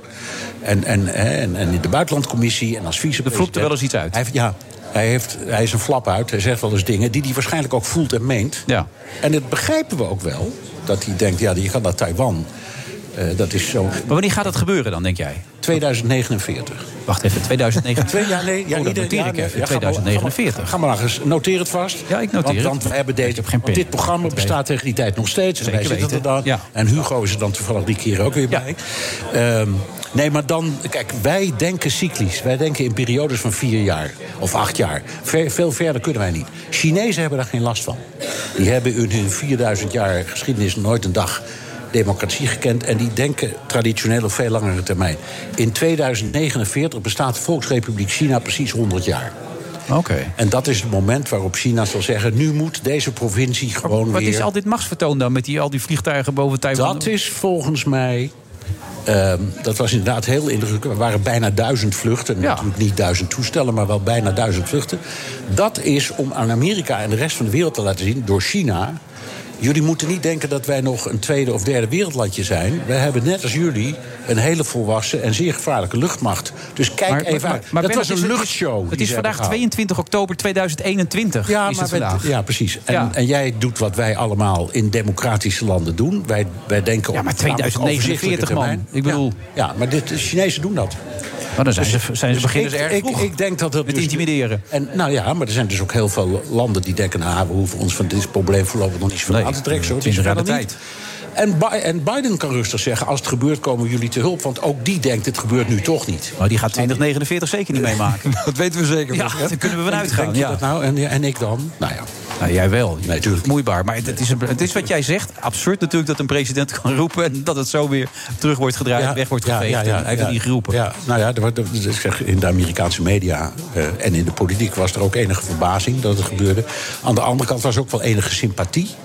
Want vergeet niet, er wonen 27 miljoen mensen eh, in dat kleine landje. En eh, die geloven inmiddels echt rotsvast in de democratie. En die geloven ook rotsvast dat ze een onafhankelijk land zijn dat recht heeft op solidariteit van andere democratieën. Dus helemaal, je kunt je allemaal best voorstellen. Ja. Alleen dat is eh, de, de, ja, Maar goed, de, iro- 2049 de ironie van geopolitiek is dat het in werkelijkheid wel eens anders loopt dan je denkt of dat je vindt dat het zo moet. Net het leven, wat dat betreft. Nou, daar heb ik geen verstand van. Nee? Nee. Want wie kies jij om te zijn eigenlijk? Of Wat is een beetje het thema vandaag? Broek Lips had een boek en die had als titel... Wie kies jij om te zijn? Eh, de buitenlandcommentator van BNR. Nou ja, en, en, en, en, en van Financieel Dagblad. Dat ben Ja, ik. Ja. nou, zo simpel kan het zijn. Hij, hij valt samen met zijn functie. Ja. Dat kan, hè? Dat heb je soms. Ja. Dus, je doet, dus je bent wat je doet. ja. Anders zou ik het ook niet meer doen, zo langzamerhand. Nee. Ik heb niks anders, joh. Dus? Oh, dit klinkt lekker uitzichtloos. Nee. Maar goed, maakt niet uit. Bernard, goed dat je er weer was. Ja, heerlijk om En tot volgende week. Ja. Altijd. Oké. Ook Liesbeth Staats vind je in de BNR-app. Ja, heel handig. Luister live naar Kees en mij tijdens de Daily Move. Dan blijf je ook gelijk op de hoogte van breaking news en het laatste zakelijke nieuws. En daar vind je ook alle BNR-podcasts, waaronder de Perestrooikast. Download nu de gratis BNR-app en blijf scherp. De Friday Move wordt mede mogelijk gemaakt door TUI en Europarks. Europarks, je perfecte vakantie of je eigen tweede huis.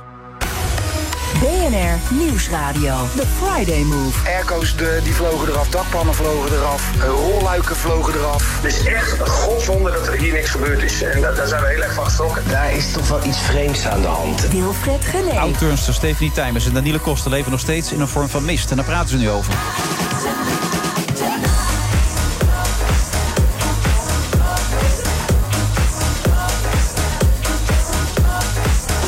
Ja, je kan het niet kwalijk nemen, onze eigen discjockey DJ Thomas Hofsen. Maar bij sommige gesprekken heb je niet het gevoel dat de muziek helemaal aansluit bij, bij het onderwerp natuurlijk. Hè? Heb jij dat ook, Hugo? Of Ja, niet? ja, zeker bij het onderwerp wat we nu gaan bespreken. Ja, dit is vrij zwaar eigenlijk, als ik eerlijk ben. Maar er is muziek.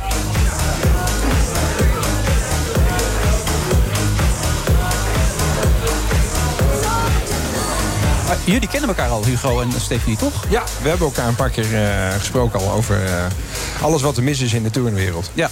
En toen zei je net toen ze binnenkwam, dat is geen tough cookie. Dat is een tough cookie, zei je tegen mij. Dat is een pittige tante. Ja, dat, dat is ook heel fascinerend. Want zo'n eh, dossier, als ik het zo mag noemen, krijgt een gezicht. Dat is altijd zo. En zij is zeker een van die gezichten. En dat maakt het ook, en dat durf ik hier wel te zeggen... dat, dat trekt ook een enorm, eh, het enorme wissel op iemand. Want wij journalisten Mhm. willen graag met haar spreken. Want mensen denken, oh ja, deze vrouw is kundig, weet daar iets van. een iedereen wil iets van haar. Maar de, de Turnbond en dat soort vrienden, die denken natuurlijk ook... ja, dat- dit is het gezicht van degene die bij ons aan de, aan de alarmknoppen heeft zitten, eh, Ja. zitten frutten. En dat is ook zo. En het is ook heel goed dat ze dat doet. Maar Nou dat ja. is wel, eh, dat onderschatten wij wel eens, vind ik, buitenwacht. Hoe zwaar dat is voor mensen zoals Stephanie... om altijd maar weer het boegbeeld te zijn en te denken... ja, dat is een goede zaak, ja, dat klopt. Maar dat gaat wel over iets... eh, Want hoe zwaar is dat, Stephanie? Eh, ja, dat is heel vermoeiend en ehm, best wel zwaar.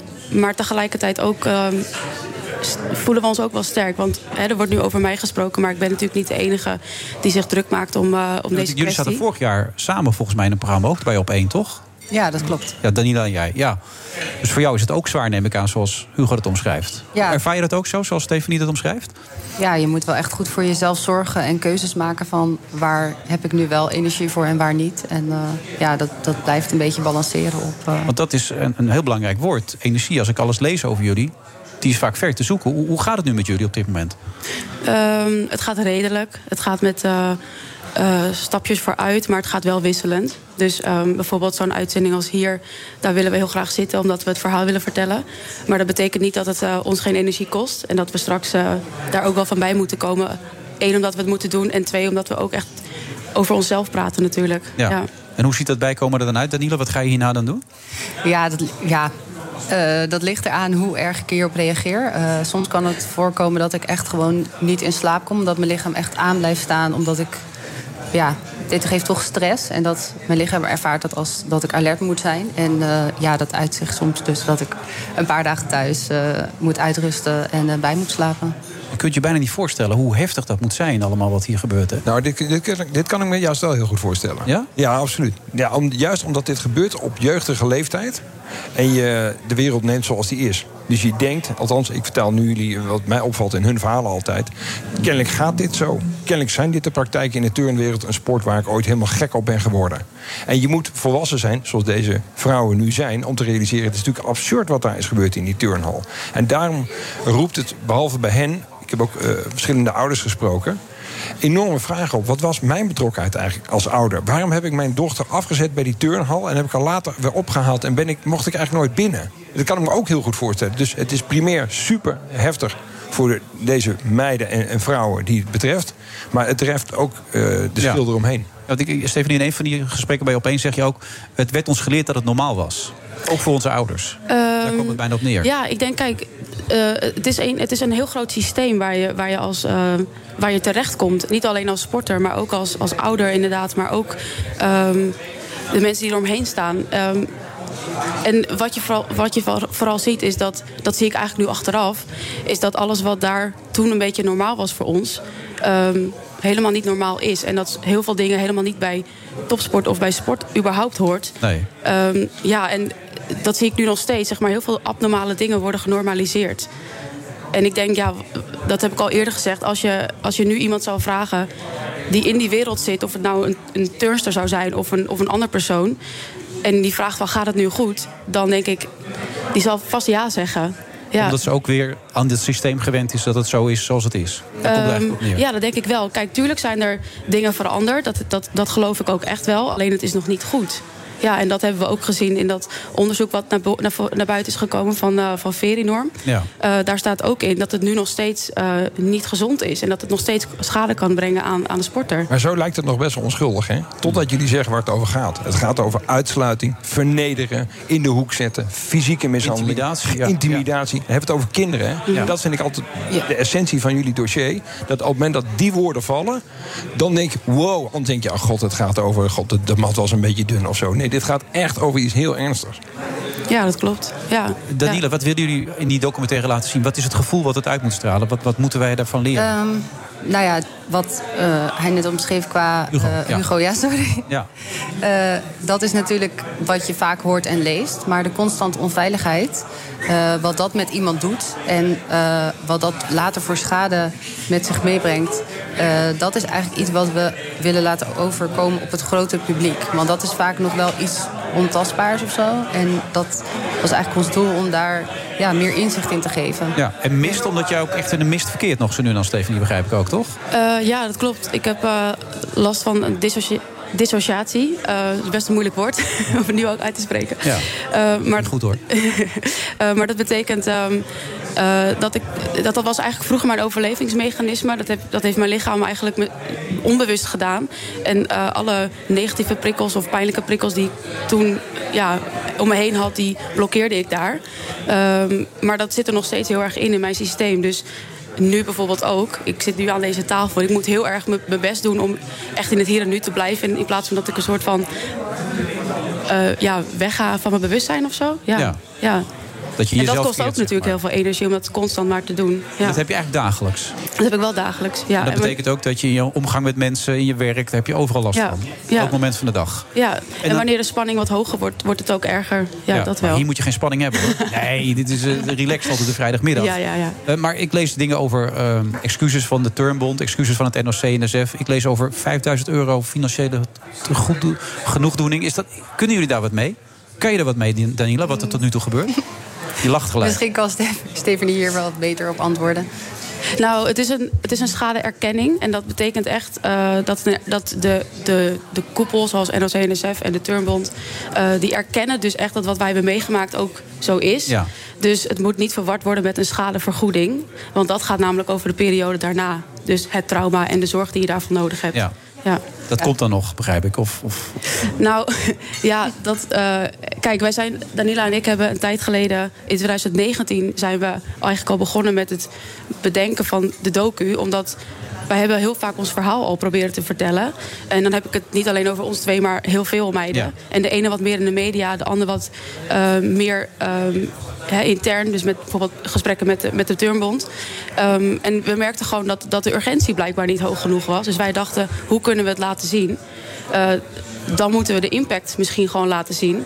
Ehm, ja, en er wordt nu heel veel gedaan over eh, het turngedeelte van vroeger waar we in hebben gezeten. Ze gaan nu ook kijken hoe kunnen we een heel goed nazorgtraject opzetten voor de meiden. Maar dat stuk daartussen, dat wordt natuurlijk wel. Dat vind ik dat het wel nog steeds een beetje vergeten wordt. Ja. Wat zou je graag willen? Wat moet er gebeuren? Gewoon vuist op tafel nu. Wat moet er gebeuren? Nou, ik denk dat we, dat we eh, hulp moeten krijgen. Ehm, en ook praktische hulp. Want hè, ze kunnen natuurlijk niet de therapie voor ons gaan doen. Dat moeten we zelf gaan blijven doen.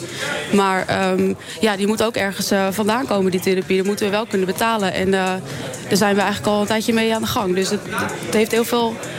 Maar met die, Kost. met die schuldbekentenis moet dat toch gewoon kunnen, zou ik bijna denken. Er moet toch een organisatie zijn die daar voorop draait dan? De- Nou ja, weet je, dat, zoals het altijd gaat, de Turnbond in deze denkt... dit is een ontzettend vervelende episode voor de hele sport. Want dat dat zet de sport in een kwaad daglicht. Dus die willen hier zo snel mogelijk vanaf. De grote vraag is, als je het zou willen meten...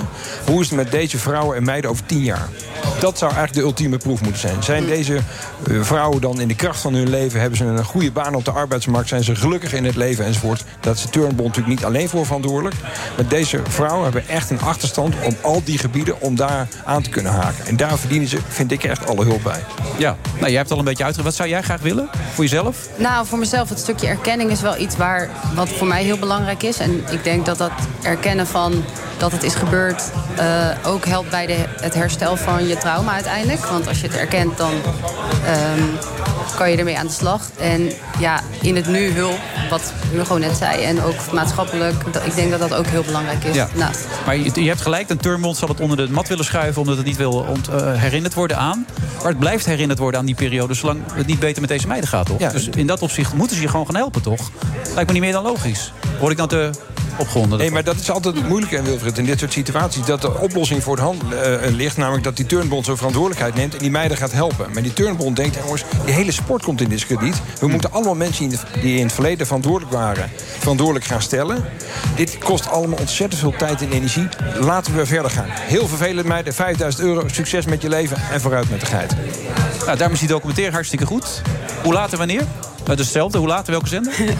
Eh, het wordt uitgezonden op eh, eh, zondagavond om 11 uur bij eh BNN-Vara NPO 2. 11 uur pas? Ja. is toch veel te laat? Ja, maar wel de goede omroep. BNN Vara. Oh ja, dat is wel waar. Heel veel succes. Dankjewel. Dankjewel. Ja, dankjewel. Ik ben Helene. Ook Thomas van Zeil vind je in de BNR-app. Je kunt live naar mij luisteren in Zaken doen. De BNR-app met breaking news. Het laatste zakelijke nieuws. En je vindt er alle BNR-podcasts. Bijvoorbeeld Het Nieuwe Geld. Download nu de gratis BNR-app en blijf scherp. Caroline Nachtegaal, zij is... oh, van Doren moet ik erbij zeggen trouwens. Europarlementariër namens de VVD. Eh, eerst even, eh, Hugo. hoe heb je dat voor elkaar weten te krijgen om die gozer binnen te hengelen? Ja, één schaaltje bitterballen. Het was te be- bekeken, Wilfred Gené. Nou, dat kan er niet één zijn geweest, toch? Nee, dat was een grote schaal. Ja. ben je blij met hem? Ja, daar zijn we heel blij mee. Ja? Ja, zeker. Wat maakt Thomas zo goed? Nou, hij is, hij is wel... we hadden het straks over Champions League. Iemand die het veld op komt lopen. Nou, dat is deze man. Die is fris en die durft. En die is... eh, weet je wat je vaak ziet hè, in de sport, in de cultuur... en ook in de politiek wel... dat het, je verkeert heel veel met elkaar. En je moet een omgang met elkaar vinden. Maar je moet ook als journalist natuurlijk altijd ja, je afstand te bewaren... en iets ongemakkelijks hebben voor, in, voor een, eh, in dit geval een politicus. Ja. En dat eh, is hij niet beroerd om die, die afstand te bewaren. En ook eh, de achterkant van de politiek te laten zien. Want voor de camera weten ze over het algemeen vrij goed hoe het gaat. Maar daarbuiten gebeurt ook heel veel. Dat ik kan het hij niet beter kunnen omschrijven. wat dat betreft. Ja, nee. Alleen de keuze is niet zo handig. Maar goed, dat maakt verder niet uit. We hebben het over gehad. Dus laten we gaan. Caroline Nachtegaal, hartelijk welkom. Dankjewel. Hoe heb je de uitzending ervaren? Ja, ik vond het heel leuk. Even een beetje de sfeerproef aan het begin. Ja, vanuit Rotterdam moet je toch even acclimatiseren. Hè, in Oh, is dat zo? Ja, Ja, Is dat- zeker. Ja, meteen. nou, Feyenoord gewonnen trouwens gisteren. Zo, ja, Thomas, Ja. eh, Thomas Oster. Mijn man ook. Thomas maar ik, was je eh, uitgenodigd door Jan weer? Ja. Had ik niet mogen zeggen? Het is de, de zoon van Jan Boskamp zit hier gewoon, hè? Ja. Die was 73 geworden. Ik mocht op zijn verjaardag komen. Ja. Ja, dus voor eh, Jan Boskamp fijn. Maar voor, eh, ja, ik vond het, eh, het was een prachtige wedstrijd. Ja, kan me heel goed voorstellen. Wat vond je van de uitzending tot nu toe? Ben je wie je wil zijn? Ja, ik vind, het, ik vind het echt ontzettend leuk. Ben ik wie ik wil zijn? Jazeker. Ja, dat is natuurlijk naar aanleiding van dat boek. Ja, ik ben natuurlijk eh, altijd blij als ik gewoon ook namens nou ja, de VVD... en als liberaal politicus hier mag aanschuiven. Waarom ben je En dan? Nou, ik vind het wel echt supergoed dat er Europese onderwerpen... gewoon ook hier ter sprake worden gebracht. Ja. En dat gebeurt misschien een beetje te weinig soms in de media. Ja, is dat zo? Gebeurt het te weinig? Je dat, Hugo? Zeker. Zou het Ja, vaker moeten gebeuren? Ja, zeker. Omdat er sto- gewoon steeds meer gaat spelen. Nu met Polen bijvoorbeeld zie je het wel. Hè? Ja, Is ja, die die- zijn even, even, even toegesproken, hè, die jongens. Toch? Ja, dus je moet even kijken altijd in Europa welk effect dat dan daadwerkelijk heeft. Maar ik ben het absoluut met je eens. Dit was heel evident hè, bij Polen. Dit is echt heel cruciaal. Ja. Als je Ja. dat laat lopen, dan, dan gaat dat hele... Als ik Rutte hoorde, zo lang was er nog nooit een eh, land toegesproken, begreep ik toch? Op deze manier. Nee, Rutte heeft natuurlijk in die zin wel even echt... eh, nou ja, eh, is ten strijde getrokken over dit punt. Maar het is ook niet niks. Hè? Misschien even voor de luisteraar. Ja, even du- duiden. Ja, laat ik Ja. de- ja, het is ik niet natuurlijk. van, maar doe het maar. Anders doet Ja. Thomas het, hè? Dus dan, eh, nee, kijk, wat natuurlijk speelde was natuurlijk dat het. eh eh, Poolse eh, constitutionele hof, het gerechtshof eigenlijk van Polen, die heeft eigenlijk gewoon gezegd: Nou, weet je, die Poolse wet die gaat eigenlijk boven, de, boven de Europese wet. En dat, dat klopt natuurlijk niet. Ze zijn lid van de Europese Unie en hebben met elkaar afgesproken dat in principe de Europese wet boven de nationale wetten gaan. Dus als je lid bent van de Unie en je hebt daarvoor getekend, ja, dan kan het niet zo zijn dat je eigenlijk die wetten ondermijnt. Ja, en wat mij betreft zijn er gewoon financiële sancties staan er tegenover. Ja. En dat heeft de premier ook eh, eigenlijk bepleit gisteren. Ja, dat is toch logisch? Ik weet, je houdt het helemaal niet bij natuurlijk wat daar gebeurt. Maar... Nou, niet, niet, nou ja, ik schaam me er soms wel voor dat je als Haagse journalist te weinig van Brussel weet. Maar dat, dat, geldt tezijde. Maar je hoort dan ook eh, gelijk van de Ja-21-kant eh, en, en de wat eh, eurosceptische partijen die zeggen: ja, maar in Duitsland is ook ooit zo'n uitspraak gedaan. Nog niet zo lang dat is wel scherp dat je dat inderdaad nog... eh, ja, dat is inderdaad eh, van het uh, Bundesverfassingsgericht. Om maar eens wat te Eh, noemen, maar, ja. dat, maar dat zit wel net iets anders, Thomas. Want eh, feitelijk heeft Duitsland daar niet mee de Europese wet geschonden. Dat was echt een hele specifieke situatie over het opkoopprogramma van de ECB, van de Europese Centrale Bank. En wat ik nog veel belangrijker vind, in Polen zijn geen onafhankelijke rechters. Die zijn gewoon lekker door de politiek benoemd. Ja, en dat heeft Duitsland, goddank, niet gedaan. Dus ik vind dat echt wel een andere situatie. Als je echt geen onafhankelijke rechtsstaat hebt, ja, dat vind ik onacceptabel. Eens. Maar nu komt altijd de keerzijde van het Europese project. Dat natuurlijk in korte tijd enorm is uitgedijd. Wij, founding fathers van Europa, hebben al die landen toegelaten. Wisten toen ook al dit speelde in bepaalde landen. Hebben dat toen allemaal goedgekeurd. En hebben geen fatsoenlijk sanctiebeleid opgesteld. Want Rutte kan nu hele grote woorden spreken. En hij heeft nog nooit zulke grote woorden gesproken. Het zal allemaal best. Ja, die Hongaren bijvoorbeeld ook. Precies. Die Wat is de ook consequentie? En dat is echt de zwakke kant van Europa. Dat daar nooit over na is gedacht. Het idee, het wordt alleen maar groter en beter. Dat was ook de hoop. Maar nu het blijkt dat dat toch niet zo is... zitten we eigenlijk... De, de Europees welwillende, zonder middelen om de mensen die echt de boel derailleren... dat is wat er gebeurt in Polen, dat is wat er gebeurt in Hongarije... niet aan te kunnen pakken. En Ja. dat, moet, dat moet Europa zelf oplossen. Nou, ik, weet, ik ben het echt zeker met je eens als het gaat om dat sanctiebeleid. Want er zijn natuurlijk heel veel lidstaten toegetreden. Polen volgens mij in 2004. En er zijn een paar voorwaarden waar je aan moet voldoen. Hè. Ja, In principe is het ook zo van, nou, je moet een beetje stabiele democratie hebben. Eh, je moet ook de minderheden... eh, nou ja, hun, hun rechten als het ware eerbiedigen. Nou, dat doen ze ook niet altijd overal even lekker. Nee, die Hongaren kunnen er Nee, niks van. totaal niet. Nee, maar dat vind ik dus ook schandalig. Je moet Europese wetten eh, en regels eh, eigenlijk overnemen.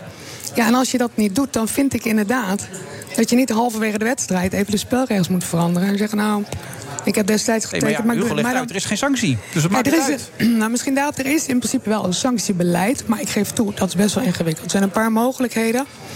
Eén, eh, dat is eigenlijk het artikel 7. Dat noemen ze de nucleaire optie. Dan ga je ze stemrecht ontnemen in de raad. Nou, dat is vrij ingewikkeld. Dat, dat zie je daar als unanimiteit voor nodig. Nou, ik hoef jou niet te vragen welk land Polen in dit verhaal zal steunen.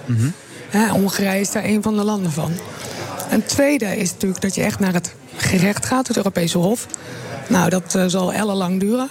Maar de snelle oplossing is natuurlijk eigenlijk gewoon die gelden. Ja, hun portemonnee gewoon eh, dat dicht. gaat niet gebeuren. Toch? Nou, dat kan nog steeds, hè? Ja, ach, even de stoere woorden en dan waar, waar Nee, dat weet ik. Nee, want ook de, de commissievoorzitter Ursula von der Leyen heeft die echt van de week in, dat, in het parlement toen met name eh, die Pool, de Poolse premier moet ik zeggen, Die sorry. was lang aan het woord trouwens, die ging maar door, hè? Ja, die was 40 minuten aan het woord. Die had, die die had een kwartier.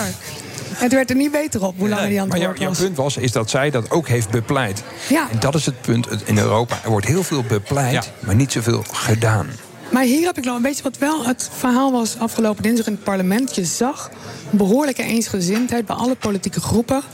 Eh, en natuurlijk, wij ook als liberalen hebben er echt stevig op ingezet. Maar je zag wel een bepaalde mate van eensgezindheid van dit kan niet langer. Maar eigenlijk zegt Hugo, je zit er niks te doen in het... eh, In het Nee, dat zeg ik niet. Het is hartstikke goed. En wel, ik, ik- ben eh, voorstander van de Europese samenwerking... omdat ik denk dat het ons ontzettend veel vrede en welvaart heeft gebracht... sinds de oprichting. Maar je moet wel naar dat punt toe van sanctioneren. Want anders vreet het zichzelf van binnen op. De grote angst is natuurlijk dit achterlicht. Als wij dat Als gaan dat doen... hier niet gebeurt, Hugo, wanneer dan wel? Ja, dat is de grote vraag. Ja. Dus daarom is dit, hè, dat vreselijke woord lakmoesproef... nou, dit is er een. Maar wat je krijgt natuurlijk is, is als je dan eh, strenge sancties oplegt... dat al die eh, anti-euro groepen in Europa, die ook in Nederland actief zijn... die zullen zeggen, ja, zie je wel, als je uit de pas loopt... dan, eh, dan wordt of je geld afgesneden, of je wordt eruit gebonjourd... of je, je stemrecht wordt ontnomen. Ja, maar dit is toch ook wel terecht, Thomas, dat vind jij toch ook... dat het toch schandalig is wat Polen doet. Dus eigenlijk is het toch helemaal niet zo gek dat Nee, we die los daarvan, 36 maar het miljard... voedt- de- de- deze discussie, als je die sancties oplegt, dat voedt wel eh, dat euroskepsis, wat er al, al, al is. Ja, hoewel ik bijvoorbeeld bedenk bij de Polen... Kijk, dit is echt, misschien wil je morgen zeggen... nou, dat wordt een, wordt een, een exit of een exit. De Polen willen er ook niet uit, hè? Die Nee. Poolse bevolking is echt super pro, eh, pro-Europa. ja, is ook niet zo gek, zoveel geld te krijgen. Maar die zijn natuurlijk ook echt wel eh, Europa gezind. En natuurlijk voor ons, ook voor onze eigen interne markt. Het is echt wel van belang dat we natuurlijk Europa op een goede manier benutten. En een ander punt wat ik ook echt cruciaal in dit verhaal... is ook gewoon voor Nederland zelf wat Polen niet doet. Hè? Ze hebben geen onafhankelijke rechters. Nou, ik doe veel in Brussel aan die transportkant. Je moet je bedenken dat als een transportondernemer of een bedrijf... in Polen voor de rechter komt te staan... dan is er gewoon geen onafhankelijke rechter. Nou, ik vind dat echt idioot. Ja, dat moeten we echt het niet allemaal willen. eens dus. Ja, nee, Ja, maar dus dat- Die kan. Ja, maar we doen niks. Het punt van Thomas vind ik overigens niet heel sterk. Als je Oh, dit doet, dan Dus een speel je nieuwe de- medewerker en een gelijk Ja, even, gozer. even knippen en scheren. En dan speel je de eurosceptici in de kaart. Ja, oh, dat is een reden om het niet te doen. Nou, maar dan Nee, kan je, we kijken naar de dan kan je wel argumenten, naar de feiten, toch? VVD. Ja, nee, die, die, die po- politiek moeten zij daar rekening mee houden. Ja. maar als Ja. dat een reden is om politiek niet meer in te grijpen... Ja, om dat anders de populisten te argumenten, zetten... dat Thomas, is niet dit. zo sterk. Een slappe opmerking Maar dit. dan Ja. mag je de vraag toch nog wel stellen? Je mag de vraag Ja, stellen. maar- Bij ons had je hem gewoon kunnen maken hoor. Dus, maar dat maakt verder ook niet Ja, maar dan had je vanaf is, die tafel gelijk gehoord van... En inderdaad! ja. eh, is er nog iets wat jij kan melden over Den Haag verder? Of, eh, Nou ja, dat we... Nieuw kabinet toevallig? Dat we je weet het niet, hè? Op een vrijdagmiddag. Je weet het nooit. Waar we op moeten letten de komende tijd is toch corona. We zijn vandaag in de, in de opnames eh, in de ziekenhuizen... over een bepaalde signaalwaarde heen gegaan. Als die in het zevendaags gemiddelde zo blijft... dan komen we in de routekaart, die Hugo de Jonge overigens zelf heeft gepresenteerd... uit op een verzwaring van maatregelen. Ik hoorde van de week nog, eh, wie was het? Jaap van Dissel weer roepen. Er komen geen eh, lockdowns, eh, er komt geen derde prik. Dus die komen er binnenkort. Dus de lockdown komt eraan en de prik komt eraan, denk ik. Lockdown Nee, als, Jaap van Dissel dat roept, dan weten we, dan gaat het de andere kant op. Lockdown weet ik niet, maar als je in je cijfer boven die signaalwaarde... die het kabinet zelf noemt, bent gegaan... ja, dan moeten we toch gewoon gaan kijken van wat betekent dit. Hoe zit het met de over dan? Die kom ik nergens meer tegen, Die lopen, die lopen altijd iets achter. Ik, weet, ik heb die niet in mijn hoofd. Ik ook niet. Die Ik lopen probeer ze te vinden, maar ik kan ze niet vinden. Nou, luister vooral even naar Nieuwsroom Den Haag, onze podcast van vandaag. Want Marina van Zelst, de, de coronacijferdokter... die heeft ze allemaal bij rij in die podcast. Oh. Ja, dat is een goede podcast. Ja? Ja, serieus. Echt waar? Ja, ik zat in de auto en toen hoorde ik het gaat niet alleen om de dood, hè, Wilfred. Het gaat om de uitgestelde zorg. Als Ja. jij nu naar het ziekenhuis wil omdat je baarmoederhalskanker hebt... maar even moet wachten nog omdat de de IC's vol liggen met coronapatiënten... Met ongevaccineerden. 90% is ongevaccineerd die Exact. daar ligt. Snap je? Daar wil Freek de Jonge nog wel iets over zeggen, hoor. Dat zou ik heel graag willen dat Freek dat weer eens deed, maar hij durft Ja. het niet meer. Nou, dat gaat hij echt wel doen. Ja? Gaat er binnenkort een toneelstukje van maken, volgens mij. Althans, een stukje cabaret. En jullie kunnen nog even verder bijpraten over de toekomst. Dat is goed. Ja, en Carolien, dat mag je ook doen. Goed dat je er was. Ja, leuk, dankjewel. Tot de volgende keer. Ook Bas van Werven vind je in de BNR-app. Ja, je kunt live naar mij en Iwan luisteren tijdens de ochtendspits. Je krijgt een melding van Breaking News. En niet alleen onze podcast Ochtendnieuws, maar alle BNR-podcasts vind je in de app. Download nu de gratis BNR-app en blijf scherp. De Friday Move wordt mede mogelijk gemaakt door TUI en Europarks. Europarks, je perfecte vakantie of je eigen tweede huis. BNR Nieuwsradio. The Friday Move. Dziś ten proces osiągnął taki etap, że trzeba powiedzieć stop. En, en ja, dan krijg je echt een soort PR-oorlog ook met, met in het middelpunt Steve Bannon. Alleen de veiligheid gaat voor alles. En ook de veiligheid van onze supporters. Lucas Hamming, hij is terug en eigen baas.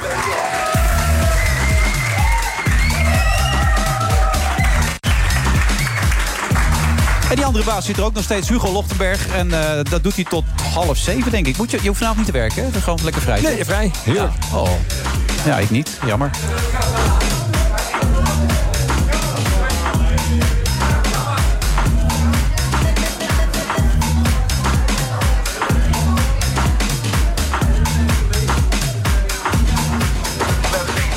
Wat verwacht je eigenlijk van Arjen Lubach? Nou, dat vind ik wel spannend. Dat is wel spannend. Of hij dat op. Want hij, ik, ik vond hem weer geloos goed. Echt ongelooflijk goed. En of hij dat. Want dat was wel heel knap. Want iedereen zei altijd: dat kan niet in Nederland. Zo'n Nee. type show. Nou, dat heeft, heeft hij doorbroken om te laten zien dat hij dat kan. Maar of je dat vier, in zijn geval vier keer in de week. Ja, en vier keer, tot ja. met donderdag kunt op dat niveau. Dat vind ik wel spannend. Maar ook als concurrent, vind je het ook spannend? Tien uur gaat hij zitten, geloof ik, toch? Of ja. niet? Ja. Ja, nee, ja, god, nee. Ja, ja, als concurrent, nee, nee, zo zie ik het helemaal niet. Nee, ook wat wij gaan doen, dat zie je ook niet. Als, nou, jullie beginnen half wel. Volgens mij heb je er helemaal geen last van. En bovendien, jullie hebben geen gasten, dus dan... Nee, want hoe moeilijk is het om gasten te krijgen? Eh, nou, ja, je, je wil altijd de, de gast van dat moment hebben. Dat is wel eens lastig. Het is niet lastig om mensen aan tafel te krijgen. Dat lukt altijd wel, maar... Hier wil ik even inhaken, want jullie kunnen super makkelijk gasten krijgen. Alleen iedereen wordt altijd een uur van tevoren afgebeld... omdat ze weer een andere gast willen. Hier, Lucas Hamming, hè? die komt er gelijk even in. Zo. Ja, dat gebeurt er dus in uh, talkshowland, hè. Ja. Dus de gasten vinden is niet, niet, zo- niet zo'n probleem. Hoe vaak ben je afgebeld dan? Vandaag nog. Echt waar? Voor op één, ja. Voor op één notenbenen? Ja.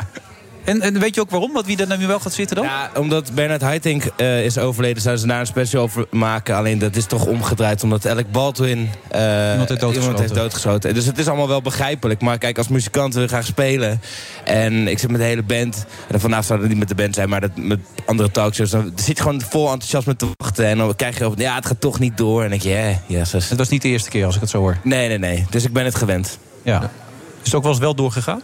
Oh ja, heel vaak. Oh, gelukkig. Nou, dan is het heel vervelend. Maar zo werkt dat, zeg jij in Talkshowland, hè? Ja, dat is, dat is wel eh, dat is een harde strijd, ja. Dus ik, ik, heb, ik heb zelf ook wel eens eh, dat ik om half zeven zei... jongens, dit is, dit is niet meer het gesprek waar het nu over moet gaan. En dan gaan er drie mensen van tafel omdat er iets groots gebeurt. Daar en mag dat je ook mee beslissen over. Het is niet een eindredacteur die dat beslist en jij Ja, zit ja, gewoon het je dingetjes aan het teamwork, hoor. Wa- Was het maar zo dat ik dat zelf allemaal mocht bepalen? Ja. Nee, nee, helaas niet. Nee, maar dat, dus dat gebeurt. En dan wordt het ook andere mensen afge- eh, afgezegd. En komen de, de mensen van dat moment binnen. En dat hoort het ook te zijn bij zo'n talkshow. En ik begrijp... Ik, Ja, zit- het enige vervelende is alleen dat je gewoon rekening houdt de hele dag met dat je daar zou kunnen komen te zitten. Dus je houdt dingen vrij, je gaat dingen doen of je gaat dingen niet doen. Dus dan is dat best wel vervelend als het niet doorgaat. Maar ik snap ook dat je een puzzel moet maken en de juiste dynamiek en combinatie aan zo'n tafel wil hebben. he- he- wil hebben. Dus eh, ach ja. Ja, nou, het, het is wel zo, bij muzikanten vind ik het nog wel iets anders. Ik vind dat jullie in het algemeen ondergewaardeerd worden. Zeker ook in deze coronacrisis. Dus dat is, dat is wel extra pijnlijk, vind ik hoor. Ja, maar is er ook een level, in, eh, zeg maar een niveau,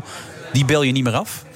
Oh ja, dat Ja? Er zitten een aantal mensen zo'n bij- ongeschreven regel natuurlijk wel. Dat is, dat, dat is zo. De, de, de grotere kanonnen die bel je minder snel af. Niet omdat dat eng is of zo. Mm. Maar het is zo'n talkshowtafel is natuurlijk altijd een. Het spannendste van een talkshowtafel is dat de mensen elkaar ontmoeten die elkaar in het normale leven niet zo snel zouden ontmoeten. Dus dat daar de, Mhm. de schoorsteenveger tegenover de minister zit, Ja. die zich niet laat vaccineren. Ja, dat, dat gesprek wordt op straat helaas niet zoveel meer gevoerd. En aan zo'n talkshowtafel wel.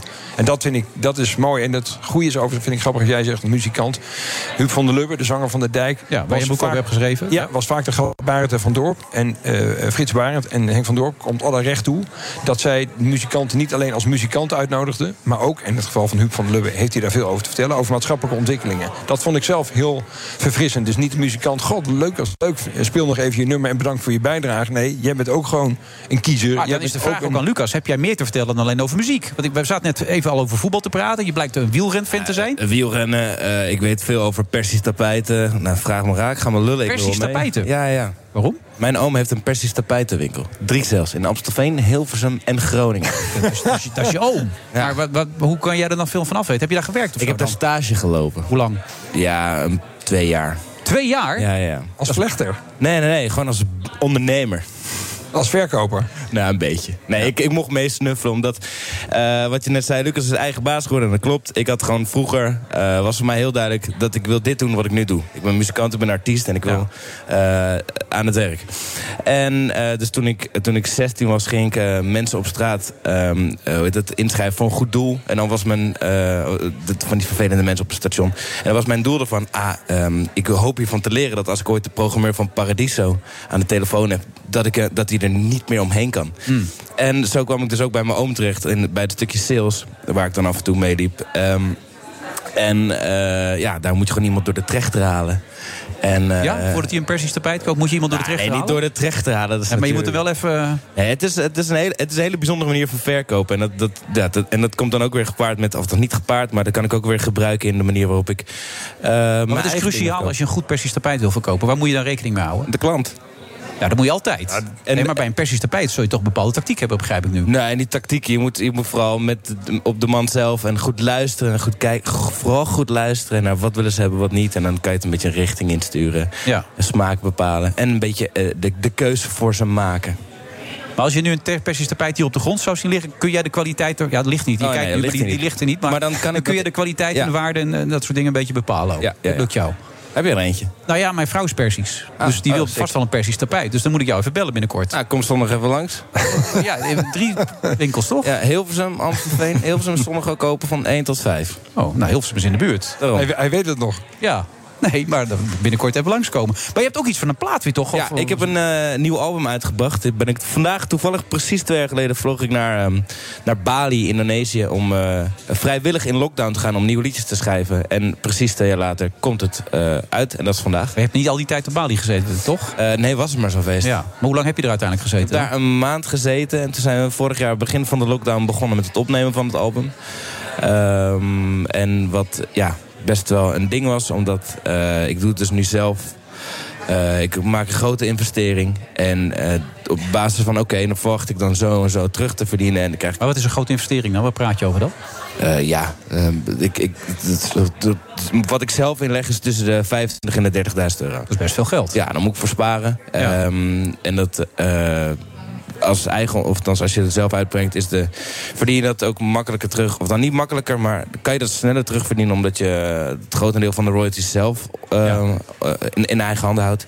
Waarbij een label eh, dat anders is, dan nou, het ligt aan wat voor een deal je hebt. Maar nee, het kan van 80, vaak- 20, et Vaak cetera. geen goede deal, als ik het zo hoor. Je kan het nou, niet, zelf niet een goede deal, maar nou ja, je kan een beetje licht eraan. Ik heb, toen ik 16 was, had ik, of 17, heb ik op de middelbare school voor mijn profielwerkstuk een bedrijfsplan geschreven voor een independent plaatlabel. Dus wat ik eigenlijk nu ben.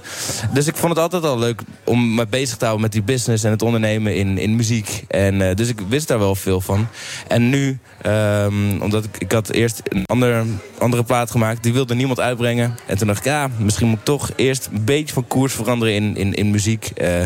Nou, niet van, van koers veranderen, maar gewoon iets meer... eh, commerciëler? Iets commerciëler. Maar wel op de manier waar, dat ik het zelf geloof en dat ik er zelf voor kan gaan. Eh, toen heb ik die plaat gemaakt en dacht ik, fuck it, ik ga het gewoon zelf doen. Ik kies zelf uit met wie ik werk. Eh, ik moet alleen eh, al mijn spaarcenten erin gooien. Ik heb eh, subsidie gekregen van, eh, dankjewel, van Upstream. En ehm, nou, hier zitten maar we. wat, wat, wat is iets commerciëler in jouw geval? Nou, ik had eh, iets commerciëler in mijn geval. Oké, mijn vorige album liet ik me heel erg inspireren door ehm, nou, artiesten als Arctic Monkeys en Oasis. En voor, de- voor dit album heb ik me iets meer laten inspireren, wat nog wel in de Britse hoek zit, in de Britse rock. Eh, Harry Styles en Robbie Williams. Oh, kijk aan. Kun je een stukje luisteren misschien? Be With You? I got nothing more to say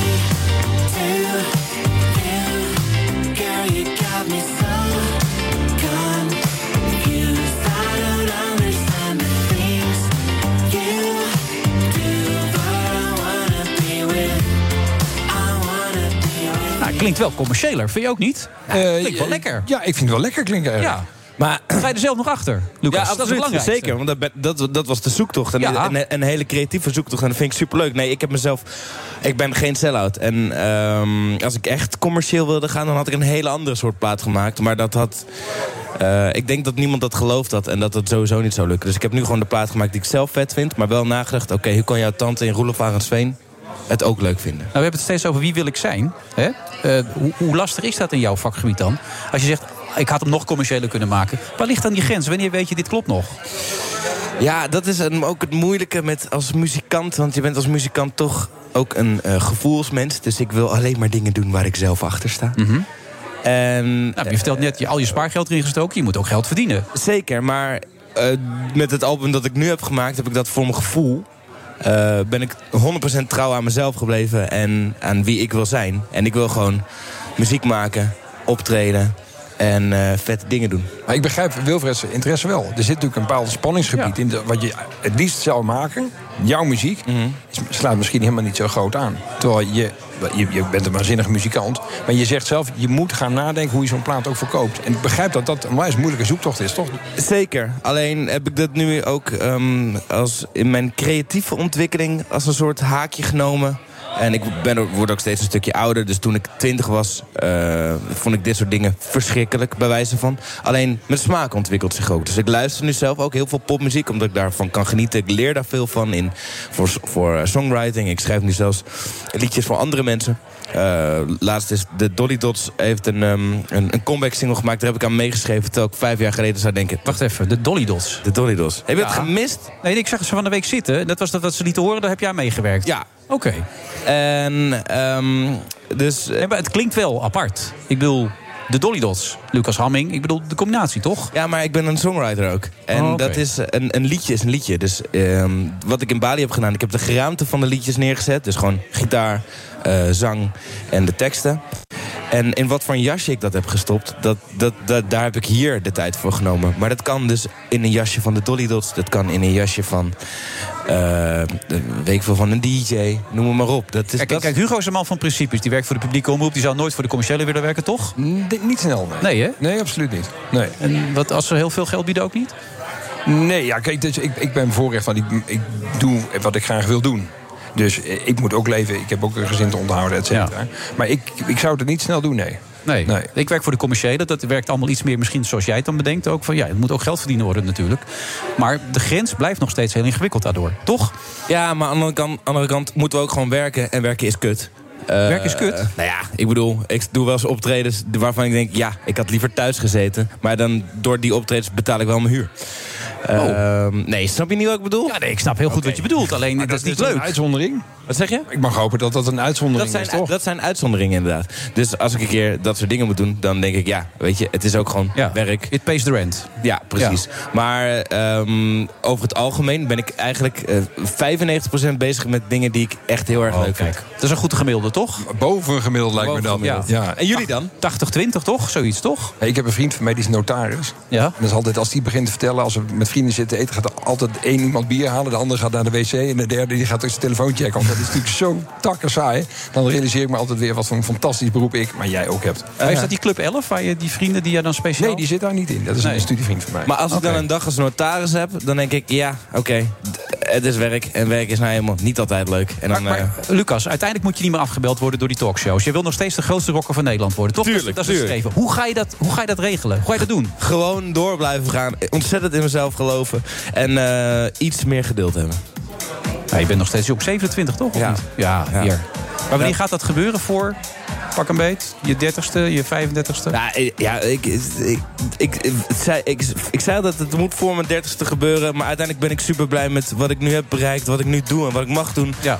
Ehm, hij gaat een keer vallen. Ja. Maar wanneer? Dat weet Ja. ik niet. Dus als je niet meer afgebeld wordt, weet je, ik heb het bereikt. dat af- Nee, dat is wel zo. Huub van der Lubbe wordt nog steeds afgebeld. N- Nou, Huub van der Lubbe wordt niet zo snel weer afgebeld, denk ik hoor. Maar zijn lesovers van de Dijk hebben zes jaar gewacht totdat ze doorbraken met Mag het licht uit. En dat heeft denk ik echt een rol gespeeld. Die mannen hebben echt zes jaar al die kleine rotzaaltjes gedaan. Ja, maar dat hoort er ook Jeugdcentra. bij. En ja, dat- zeker. Maar dat heeft ze denk ik ook de kracht gegeven om lang door te gaan. Ze wisten hoe zwaar het bevochten is.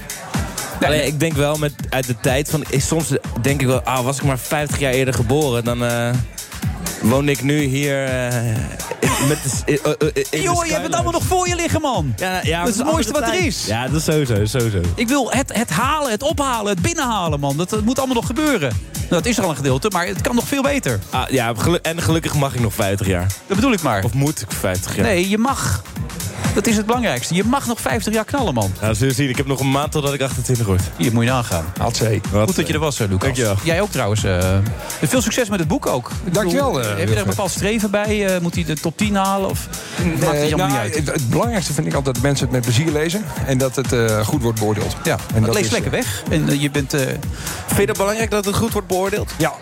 Ja, niet zozeer door de recensent als wel mensen die het lezen. Dat, ik wil een boek schrijven dat goed is uitgezocht en dan met vaart geschreven. Dat je met plezier leest. Dat het geen moment als huiswerk voelt. En dat, dat krijg ik nu terug. Dat, dat voor mij het aller, allerhoogst haalbaar. je zou nog even een top 3 geven aan het eind van deze uitzending. Van, op 1 staat dus eh Thijs van der Brink. 2 staat Eh, op 1, hè? Ja, twee staat eh, J- Jort. Jort 2, ja. En op 3? En op drie staat Jovanka.